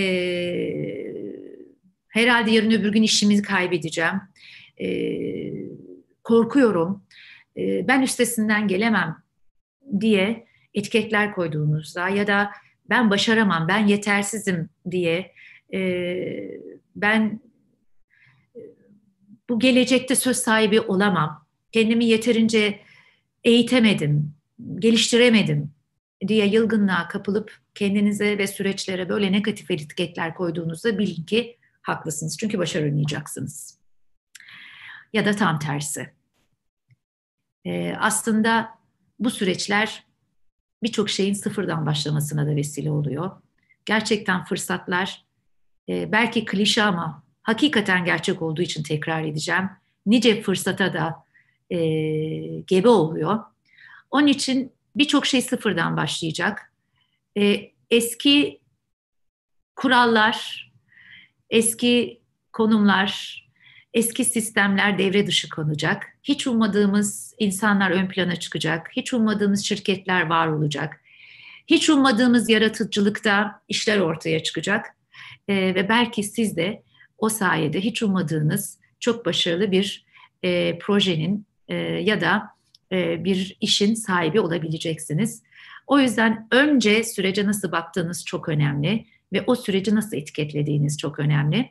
O anlamda da burada bir başka TED konuşmamdan e, bahsetmek istiyorum. Bunun da detayına girmeyeceğim. Bu da İzmir'de yaptığım bir konuşmaydı. Sözcüklerinizi değiştirin, dünyanız değişsin diye. Yani sözcükler aslında sizin zihin haritanızı şekillendiriyor zihin haritanızın şekillenmesi demek neyi düşünüyorsunuz demek. Olumlu mu, olumsuz mu? Eğer olumsuz düşünüyorsanız duygularınız olumsuz olacaktır. Korkacaksınız, endişeye kapılacaksınız, yılacaksınız, vazgeçeceksiniz. Ee, davranışlarınız e, vazgeçmek e, ve kötümser olmak yönünde ilerleyecek ve sonuç alamayacaksınız. Ya da tam tersi eğer süreçleri doğru, gerçekçi ve daha pozitif bir şekilde etiketlerseniz düşünce haritanızı siz yönetmiş, siz çizmiş, siz renklendirmiş olacaksınız ve o düşünce sistematiği sizin duygularınızı ve duygularınız davranışlarınızı, davranışlarınız da nihayetinde aldığınız sonuçları ortaya çıkartacak. Yani zor süreçler aynı zamanda e, kriz olarak da nitelendirilebilir ama fırsat olarak da nitelendirilebilir. Zor süreçler e, gerçekten bir savaş e, olarak da nitelendirilebilir ama büyük bir sınav olarak da nitelendirilebilir. Nereden baktınız ve nasıl etiket koyduğunuz aslında sonuçta sizin neyi başarıp neyi başaramayacağınızı da bir anlamda belirliyor. O yüzden kimileri için gelecek çok ürkütücü, işte böyle robotik şeyler e, bizi yönetecek, e, biz belki de yok olup gideceğiz gibi mi? Yoksa aslında gelecek güzel gelecek. Yani gelecek dediğimiz niye robotlar ki? Bizi gelecekte çocuklarımız yönetecek. O yeni nesiller yönetecek. Onlar belki de bizden muhtemelen çok daha iyi yönetecek. Çok daha akıllı yöneticiler olacaklar. Çok daha akıllı siyasetçiler olacaklar. Çok daha akıllı projelere imza atacaklar. Ve gelecek çok daha akıllı ve dolayısıyla güzel gelecek. O yüzden hep Endüstri 4.0'dan bahsediliyor. Ben son 4-5 senedir e, Japonların bu e, toplum 5.0 e, vizyonundan bahsetmek istiyorum. İşte toplum 5.0 kavramı, Society e, 5.0 aslında akıllı, e, süper akıllı toplumdan bahsediyor. Süper akıllı bir dünyaya evrilebilir e, bu gezegenimiz. Nedir o? İşte e, bugünün dünyasına göre e, çok daha aslında insanların e, refah düzeyinin yüksek olduğu, e, huzur ve barış içinde yaşadığı bir dünya olabilir. Bu imkansız değil. Çünkü tarihe baktığımız zaman bugünle ilgili ne kadar şikayette bulunursak bulanın aslında geçmişte insanların çok daha zor süreçler yaşadığını, çok daha kısıtlı imkanlarla e, ölümle baş başa, hastalıkla e, dip dibe yaşadığını biliyoruz. E, ve insanların ömürlerinin çok kısa olduğunu ve güvenliklerinin çok tehlikede olduğunu biliyoruz. Yüzlerce yıl insanlar böyle yaşamış ve e, dünyanın pek çok yerinde, pek çok bölgesinde böyle yaşamış. Aslında bugün çok daha fazla imkanımız var. Daha uygun şartlarda yaşama şansımız var. Geleceğin dünyasında da ben tahmin ediyorum ki e, toplum e, 5.0 ya da buna benzeyen kavramlar ölçüsünde çok daha aygınlık bir gelecek olacak. Çünkü o gelecekte önce insan diyeceğiz ki bu pandemi sürecinde şirketler de e, devletler de önce insan, önce sağlık demek durumunda kaldı. Aynı şekilde önce doğa demek durumunda kalacağız. Çünkü sürdürülebilirlik artık olmazsa olmaz. Yani insana değer veren, doğaya değer veren liderler, lider şirketler, e, lider yöneticiler, lider toplumlar e, yarının dünyasını değiştirecek. Daha fazla bilim ve teknolojiden bahsedeceğiz. Teknoloji okur yazarı olmamız lazım. E, teknolojiyi çok etkili kullanmamız lazım ve kullanmanın ötesinde üretmemiz lazım. E, sosyal devlet kavramı bu da çok tartışılıyor biliyorsunuz. Acaba bu yaşanan zorluklar e, daha büyük çatışmalara mı sebebiyet verecek? Yoksa e, çok daha devletlerin e, sosyal devlet olması yönünde sağlığa, eğitime, eşitliğe, adalete daha fazla e, alan tanıması, bütçe ayırmasına mı e, yardımcı olacak diye ben sosyal devlet kavramının daha yaygın bir şekilde e, yer bulacağına inanıyorum. E, çünkü insanın değerli olduğu yerde eşitliğin, sosyal adaletin, e, yaratıcılığın, sanatın e, değerli olacağına inanıyorum. O yüzden öyle bir dünyada geçiyoruz ki artık tek adam, tek sistem, baskı, efendim tek e, bir bakış açısı, tek bir dünya görüşü e, yaşamı e, yaşamayı sürdüremeyecek. E, sinerjinin, ortak aklın, işbirliğinin, e, farklı fikirlerin e, ortaya koyduğu zenginliklerin e, dünya çapında projeler ürettiği, yaratıcı, akıllı projeler üretebildiği bir geleceğe evrilecek insanlık ve bu geleceğin söylem seçkinleri, liderleri de bu vasıflara sahip olan kişiler olacak. Yani cesaret, metanet, samimiyet ve empati geleceğin dünyasında ki liderler için olmazsa olmaz özellikler olarak karşımıza çıkmaya devam edecek. Evet, ben burada şimdilik sunum anlamında noktalıyım ve sözü Ziya'ya vereyim. Ee, umarım e, akıllı bir zaman süre kullanmışımdır. Bilmiyorum ne kadar konuştum Ziya e, zaman su gibi akıp geçti. İnanın ben de e, farkına varamadım ama bir saati geride bıraktık. E, ama sizi dinlemek gerçekten çok keyifli. E, ve anlattığınız e, konular ve sunumlar bizim daha önceki eğitimlerimize katılan dostlarımız fark etmiştir. Sanki böyle yüz eğitimden süzülen değerli bilgiler sizin yorumlarınızda tekrar bir hayat buldu. Yani yüz eğitim benim aklımda böyle teker teker canlandı gerçekten. O yüzden e, ağzınıza sağlık. Çok değerli bilgilerdi. Çok teşekkür ederiz. Çok e, teşekkürler. E, bir de e, her taraftan inanılmaz güzel yorumlar var, pozitif yorumlar var, teşekkürler var. Ben onların selamlarını ve teşekkürlerini size toplu bir şekilde iletmiş olalım. Bir sürü hem bizlerin hem de sizlerin takipçileri dostlarınız hepsinin size teker teker selamlarını e, iletmiş olayım. E, aralarında bir yorum var ki okumadan geçemeyeceğim. Dilara Hanım hem YouTube'da hem de Zoom'da paylaşmış. Diyor ki Sedef Hanım muhteşem sunumunuz ve bilgi paylaşımınız için çok teşekkürler. Ayrıca bir iletişim hocasından Zoom ortamında beden dilinin etkili kullanımını keyifle ve ilgiyle öğreniyorum. Bunun için de çok teşekkürler demiş gerçekten yani e, online'da sunumları nasıl etkili yapabiliriz diye daha önce bir eğitim yaptık ama bu eğitimi ve sizi izlemek lazım gerçekten.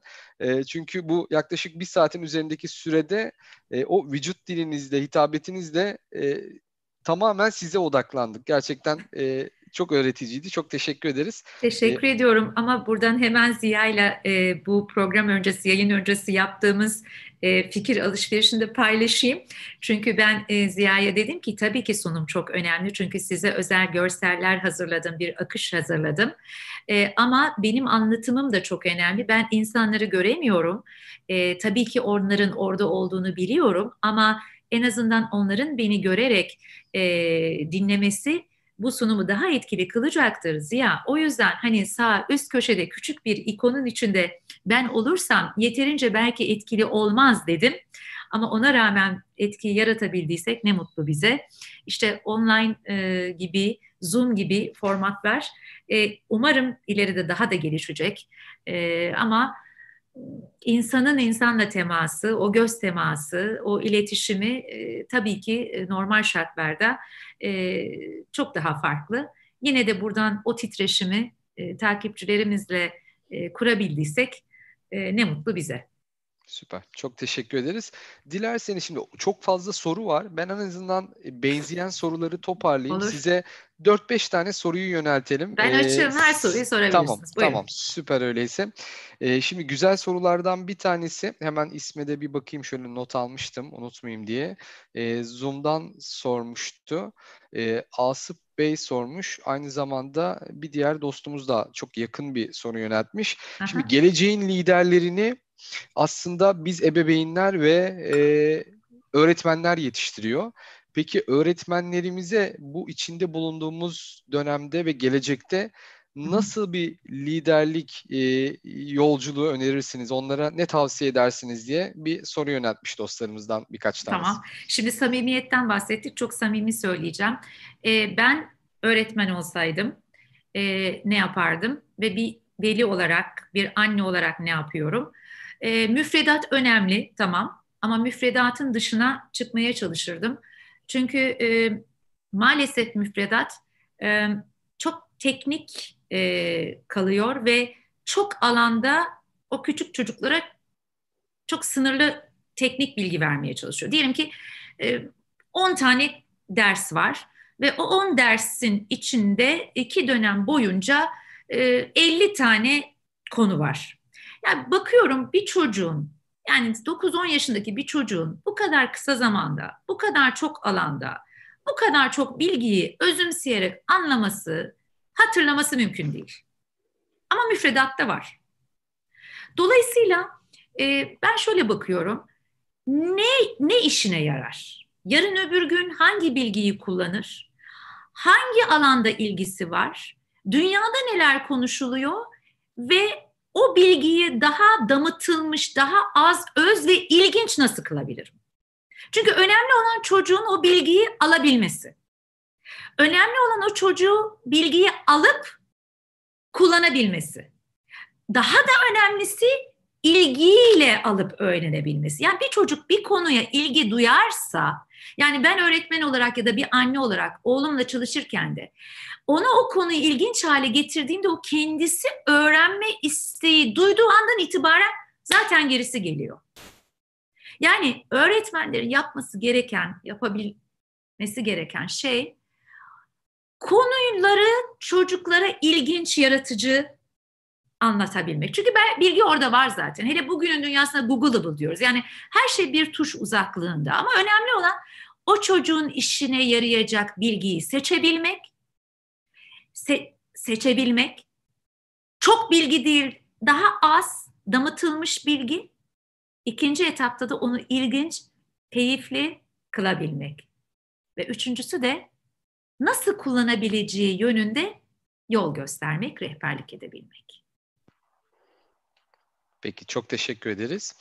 Ee, farklı bir soru da YouTube'dan e, Mehmet Aziz Ermer e, beyefendi sormuş. Demiş ki ABD gibi dünyanın en ileri medeniyetlerini yaratmış bir toplumda neden geleceğin lideri niteliğinde gerçekten iyi insanlar başa gelemiyor? Önümüzde yine bir ABD seçimi var. İki seçenekte kötü. Neden demiş. Evet. Ee, şimdi neden kötü liderler başa geliyor ya da iyileri gelemiyor sorusuna şöyle yanıt vereyim. Ee, Obama kötü bir lider miydi? Yani e, bunlar dönemsel.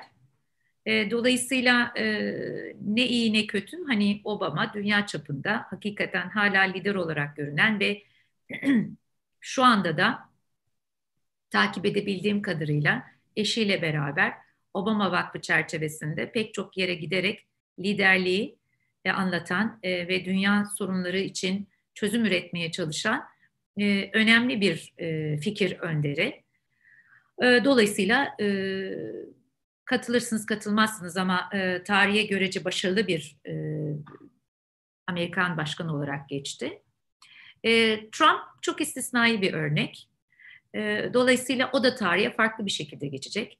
O da tarihe çok örnek alınacak, ilham alınacak e, ve e, işte çocuklarınızda örnek gösterilecek bir lider olarak geçmeyecek de farklı şekilde geçecek. E, dolayısıyla toplumlar bazen yanlış yapabilir. Ama e, bunlar da gelip geçicidir. Önemli olan o yanlışlardan gerekli dersi çıkarabilmektir. Belki Amerika'nın da böyle bir yönetim sonrasında gerekli dersleri çıkartması gerekiyor. Yani dünyada, Amerika'da tek bir Amerika değil. Burada tabii siyasete çok girmek istemiyorum ama e, Amerika'ya nereden baktığınıza bağlı olarak Amerika'yı çok övebilirsiniz ya da yerin dibine sokabilirsiniz, eleştirebilirsiniz. Tek bir Amerika yok. Hangi pencereden bakarak e, yorumladığınız çok önemli. O Amerika dünyanın en önemli e, yaratıcı e, projelerine, teknolojiye, e, hem insanlık anlamında hem e, bilim anlamında hem kültür sanat anlamında katkılar sağlayan e, ve dünya ekonomisine de büyük katkı sağlayan e, bir ülke. Ama bir açıdan da bakarsanız dünyada e, dehşet saçan, e, teröre destek veren e, ve kapitalist düzenin en acımasız örneklerini sergileyen bir ülke de olabilir. Yani nereden baktığınıza bağlı. Dolayısıyla e, Trump dönemi de öyle bir dönem. Evet, e, çok tartışmalı ve bana göre de e, başarılı olmamasını temenni ettiğim yani seçimi kazanmamasını temetti, temenni ettiğim bir lider. Ama belki de bu Trump dönemi de e, Amerika'nın e, bir e, derslerin çıkartılması, e, biz nerede hata yaptık ve böyle bir kişiyi başkan seçtiğimiz zaman ülke, toplum ve hatta dünya nereye gidiyor diye oturup yarın öbür gün belki üzerine epey e, düşünecekleri bir dönem de olabilir. Peki, çok teşekkür ederiz. Şimdi ben de bir yandan bütün platformlardan soruları toparlamaya çalışıyorum. Çok da güzel sorular var. O yüzden dostlarımızın cevaplayamadığımız soruları olursa lütfen kusurumuza bakmasınlar. Mesela bu anlattığımız konularla alakalı sizden kitap önerisi istiyor dostlarımız. Evet, ne önerirsiniz evet. Sedef Hanım? Ee, şimdi çok e, kitap var. Hatta benim de artık kitap yazmam lazım. Yani gazetecilikle ilgili kitaplar yazdım. Röportaj üzerine ve nehir söyleşileri ama diğer alanım iletişimle ilgili henüz e, kitap yazamadım. Çalışmaya başladım ama daha çıkmadı. Ama kitap önerisi şöyle. E, benim sosyal medya hesaplarımdan tavsiye ettiğim kitapları e, okuyabilirler, görebilirler. Ama iletişim alanında bir kitap tavsiye etmek istemiyorum. Çünkü iletişim çok geniş bir konu. Ben özellikle son dönemde ne okuyorum? e, özellikle nörobilim üzerine çok okuyorum. E, son dönemin en popüler alanlarından bir tanesi. Yani beyin nasıl çalışıyor? E, beynimiz, biyolojimiz insan psikolojisini nasıl etkiliyor? E, kararları neye göre veriyoruz? E, liderler psikolojilerinden ötürü yanlış kararlar veriyor mu? E, yani bu tarihin değişiminde, dönüşümünde liderlerin kişilikleri ne kadar rol oynuyor gibi daha psikoloji üzerine ve nörobilim üzerine e, kitaplar okuyorum. E, ve son dönemde hatta bu sabah bir arkadaşıma e, tavsiye ettim. Harari'nin kitaplarını tavsiye ediyorum. Hem Sapiens'i hem Homo Deus'u hem de 21. yüzyılda 21 ders, 21 öğreti. E, hararetle tavsiye ettiğim üç kitap olmazsa olmaz. E, onun dışında işte biyoloji, e, akıl dışı ama öngörülebilir, incognito gibi yine e, nöro, nörobilim üzerine e, kitaplar okuyorum. Süper. Çok teşekkür ederiz. Ee, şöyle yorumlar var. Sizin daha önce TEDx konuşmalarını izlemiş e, birçok katılımcımız. Ama bu eğitim bir başka oldu. Ee, birçok TEDx konuşmasını içinde barındıran çok keyifli bir eğitim oldu diyorlar. Çok teşekkür ediyor. Onları da iletmiş olalım. Ee, Koray ederim. Koray Bey'in güzel bir sorusu var. Demiş ki, e, öncelikle öncelikle değerli paylaşımlarınız için çok teşekkür ederim. Dünyada değişim yaratan zamansız liderlerin sizce ortak özellikleri nelerdir? Örneğin Atatürk, Gandhi, e, Martin Luther King ve Hazreti Muhammed. Evet. Ee, aslında kısmen bunlardan bahsettim. Metanet ortak özelliklerinden bir tanesi. E, zamana meydan okuyan bir özellik metanet. Yani vazgeçmemek, bunu Gandhi örneğinde de görebiliriz. Hazreti Muhammed örneğinde de görebiliriz. Mustafa Kemal Atatürk örneğinde de görebiliriz. Dolayısıyla metanet vazgeçmemek, kararlı olmak, yılmamak ve zorluklar karşısında farklı çözümler üretmek.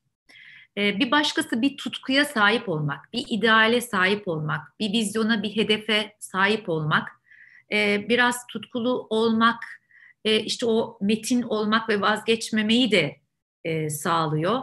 Ben bir derdiniz olsun diyorum. Mesela sunum yapan e, kişiler için de etkili konuşma eğitimleri verdiğinde, etkili sunum eğitimlerinde, ha niçin konuşacaksın? Bir derdin var mı? İnandığın bir şey var mı? Bir derdin varsa, bir amacın varsa gerisi zaten gelir. Ama konuşmuş olmak için, bir sunum yapmış olmak için, zorunlu olduğun için ya da başkası yapmadı, sana delege edildi o sunum, onu yapmak durumunda olduğun için e, ya da inanmadığın bir şeyi e, söylediğin bir sunumu e, yapıyor isen oradan bir sonuç beklemeyin. Bir derdin varsa, bir tutkun varsa, bir amacın varsa o zaman insanlar zaten onu hissediyor ve Orada bir yanlış yapsan da tolere ediyorlar.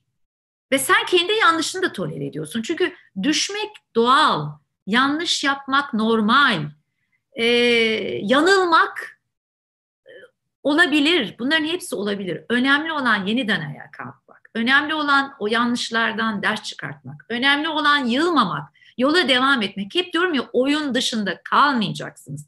O yüzden hatta diyorum zor süreçlerden geçiyoruz. Sakın ölmeyin. Sakın yaşamaya devam etmeniz lazım. Sağlıklı olmanız lazım. Dinç olmanız lazım. Cesaretinizi, metanetinizi kaybetmemeniz lazım. Dolayısıyla metanet, cesaret, tutku bunlar çok önemli. Yani e, bunlar zamana meydan okumuş liderlik vasıfları. O yüzden geleceğin liderlerinde de biz bunları aramaya devam edeceğiz. E, samimiyeti de unutmayalım. Çünkü geçmişte de yalan vardı, manipülasyon vardı ama bugün bu çok daha büyük bir problem. Çünkü bu çoğalan iletişim kanalları ve kaynakları maalesef iletişimin de çok güçlü bir silah olduğunu ortaya koydu ve bunu çok sinsice kullananlar var. O yüzden güven çok önemli. Bu işte tüketicide de güven endeksi diyoruz. Ekonomide güven diyoruz. Liderlere de güven diyoruz. Anne babada güven diyoruz. ilişkide güven diyoruz. Bakın ne kadar çok güvenden bahsediyoruz. Çünkü buna büyük bir ihtiyaç duyuyoruz. Onun için e, geçmişte olduğu gibi gelecekte de güven en önemli vasıflardan biri olacak. Diyebilirsiniz ki ama yalan çok söyleniyor. Yalan söyleyenler bir yerlere geliyor. Evet ama en büyük karneyi de zaman veriyor. Tarih veriyor. Bakın o liderlerin karnesi ne? Bakın o tarzdaki liderler tarihte nasıl anılıyor? Bakın bugünün liderleri yarın öbür gün hani yalanı bir araç olarak, bir silah olarak kullanan şirketler, toplumlar, sözde liderler yarın öbür gün tarihe nasıl geçmiş olacak? Düşünebiliyor musunuz ki bir şirket düşünün, e, manipülasyonla, e, kötü pazarlamayla, kötü müşteriyle ilişkileriyle ve sorunlu e, ürünlerle, e, malla başarılı olacak. Yani e, iyi reklam biliyorsunuz e, kötü malı en hızlı şekilde ortadan e, kaldıran reklamdır. Yani kötü malla, kötü hizmetle, kötü ilişkiyle, e, yalanla, manipülasyonla bir yere gelirsiniz. Ama o maratonda o ipi o finalde göğüsleyemezsiniz. Hayat bir maraton. Bunu unutmayın. Süper. Çok teşekkür ederiz. Şimdi o kadar güzel sorular var ki en sona en güzellerinden birini ayırmaya çalıştım.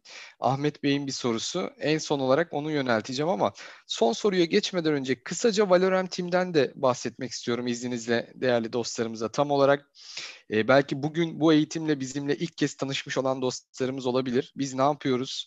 E, kısaca bilgi aktarmak istiyorum izninizle. E, Valorem Latince'de değer anlamına geliyor biz kendimize, çevremize ve ülkemize değer katmaya odaklanmış bir takım inşa ediyoruz. E, teknoloji, inovasyon ve girişimcilik odaklı yeni nesil bir danışmanlık platformu kurarak bu iş platformu üzerinde inşa ediyoruz bu takımı. Yaptığımız şeyin özünde şu var aslında. E, Türk mühendislerinin geliştirdiği e, inovatif çözümleri, yazılımları e, Türkiye'deki dijital dönüşümünü tamamlamak isteyen, süreçlerini optimize etmek, maliyetlerini düşürmek ve karlarını arttırmak isteyen COBİ'lere, işletmelere ulaştırıyoruz. Ve bunu da çok değerli iş, iş insanlarıyla birlikte yapıyoruz. Alanındaki uzman iş insanlarıyla birlikte. Ve aslında söylediğimizde şey şu, aynen bugün sunumda olduğu gibi müthiş bir devrim içerisindeyiz. Teknolojik devrim içerisindeyiz. Ve bu teknolojik devrim içerisinde hem bireyler olarak biz, hem şirketler olarak firmalar, kurumlar, hem de topluluklar olarak ülkeler that. Kendimizi doğru bir şekilde konumlandırabilir ve e, süreçlerimizi doğru optimize edebilirsek yani geleceğe ve günümüze doğru adapte edebilirsek teknoloji e, zade olma şansımız var. Yani bu dönüşümden fayda elde edebiliriz ama maalesef bu dönüşüme ayak uyduramadığımız takdirde de teknoloji zede e, olma durumumuz var. Hatta biz de yaptığımız toplantılarda e, bu dijital dönüşümü aslında bir tsunami dalgasına benzetiyoruz. Yani şu anda müthiş hızlı bir şekilde üzerimize geliyor. Bu Covid süreci de bu dijital dönüşümü kat ve kat hızlandırdı.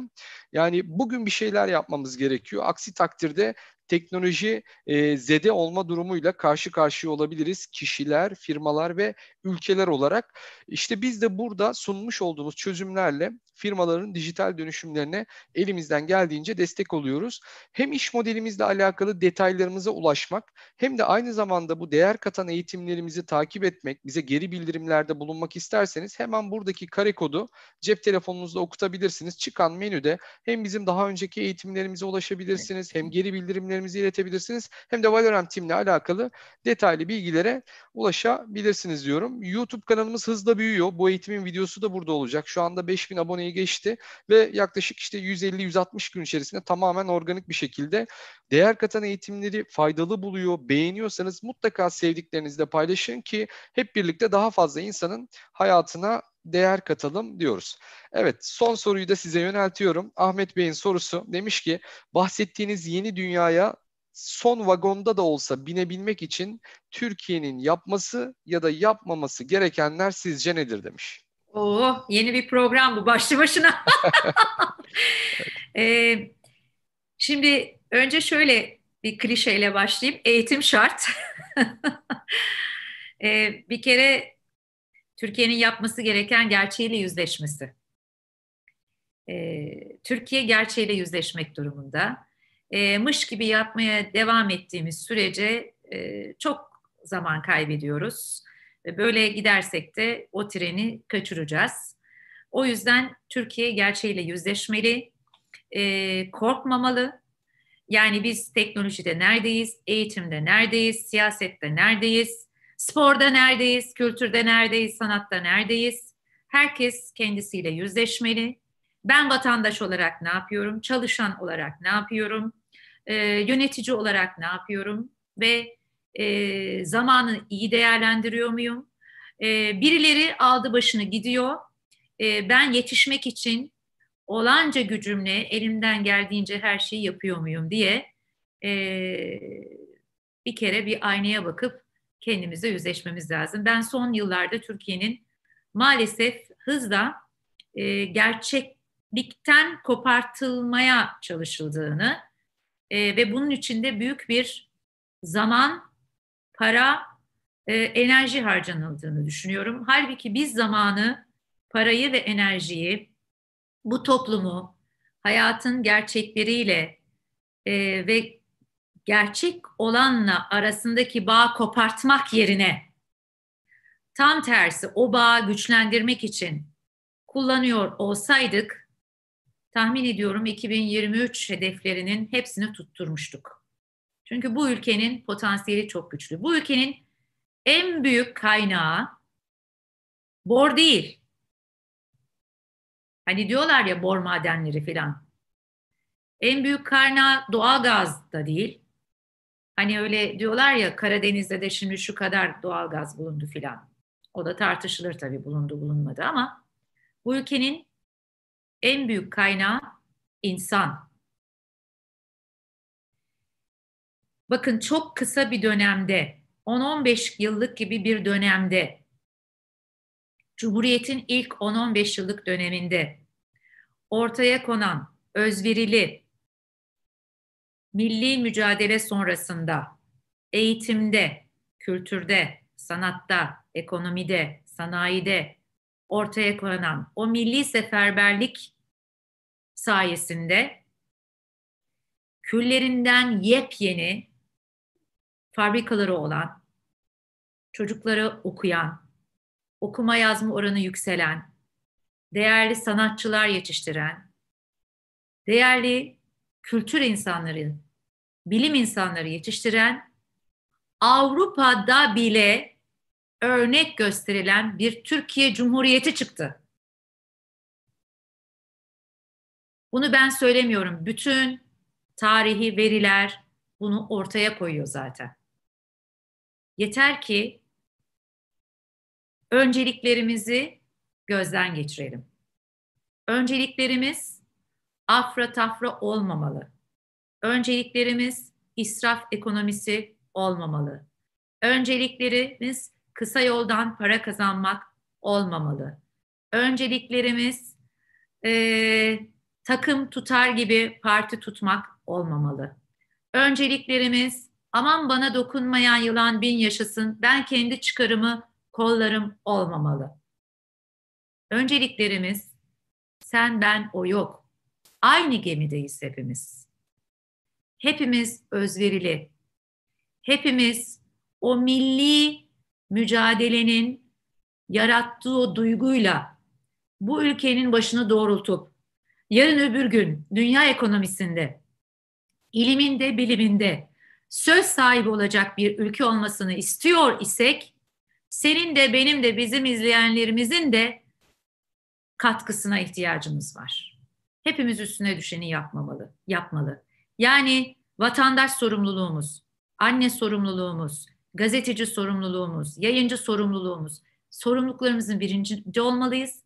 Gerçeğimizle yüzleşmeliyiz. Mış gibi yapmamalıyız. Bu dönemi cesur olanlar değiştirecek.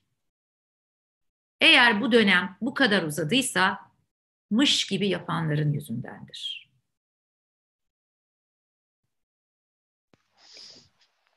Peki çok teşekkür ederiz. Ç- çok güzel bir e, kapanış oldu. Ağzınıza sağlık tekrar. E, bu akşam Valorant Team ailesi olarak e, Sedef hocamızı, Sedef Hanım'ı konuk ettik. Gerçekten harika bir e, soluksuz iki saati geldik yani. iki soluksuz bir iki saat geçirdik birlikte. Ben yorumları çok göremedim. Umarım evet. güzeldir. Ben size bunların hepsini hepsini iletiyor olacağım. Çok güzel yorumlar var. Dostlarımız, arkadaşlarımız hepsini iletiyor olacağım. Umarım izlenmiştir. Ziya. Evet.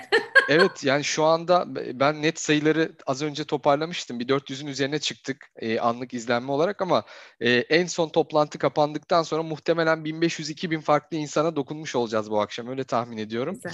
E, tabii daha sonra da YouTube kanalımızdan bu eğitime ulaşabilirsiniz. E, bence bu akşamki eğitim zaten mutlaka sevdiklerimizle paylaşmasını e, paylaşmamız gereken, onların hayatlarına dokunmamız, onlara gerçekten değer katabileceğimiz bir içerik oldu, eğitim oldu. Dolayısıyla mutlaka sevdiklerimizle bunu paylaşalım, onlara ulaştıralım, onlarla paylaşalım diyoruz.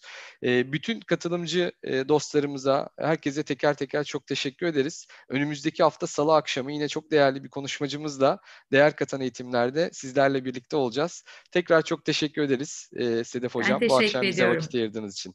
Güzel yarınlar diliyorum herkese, hepimize.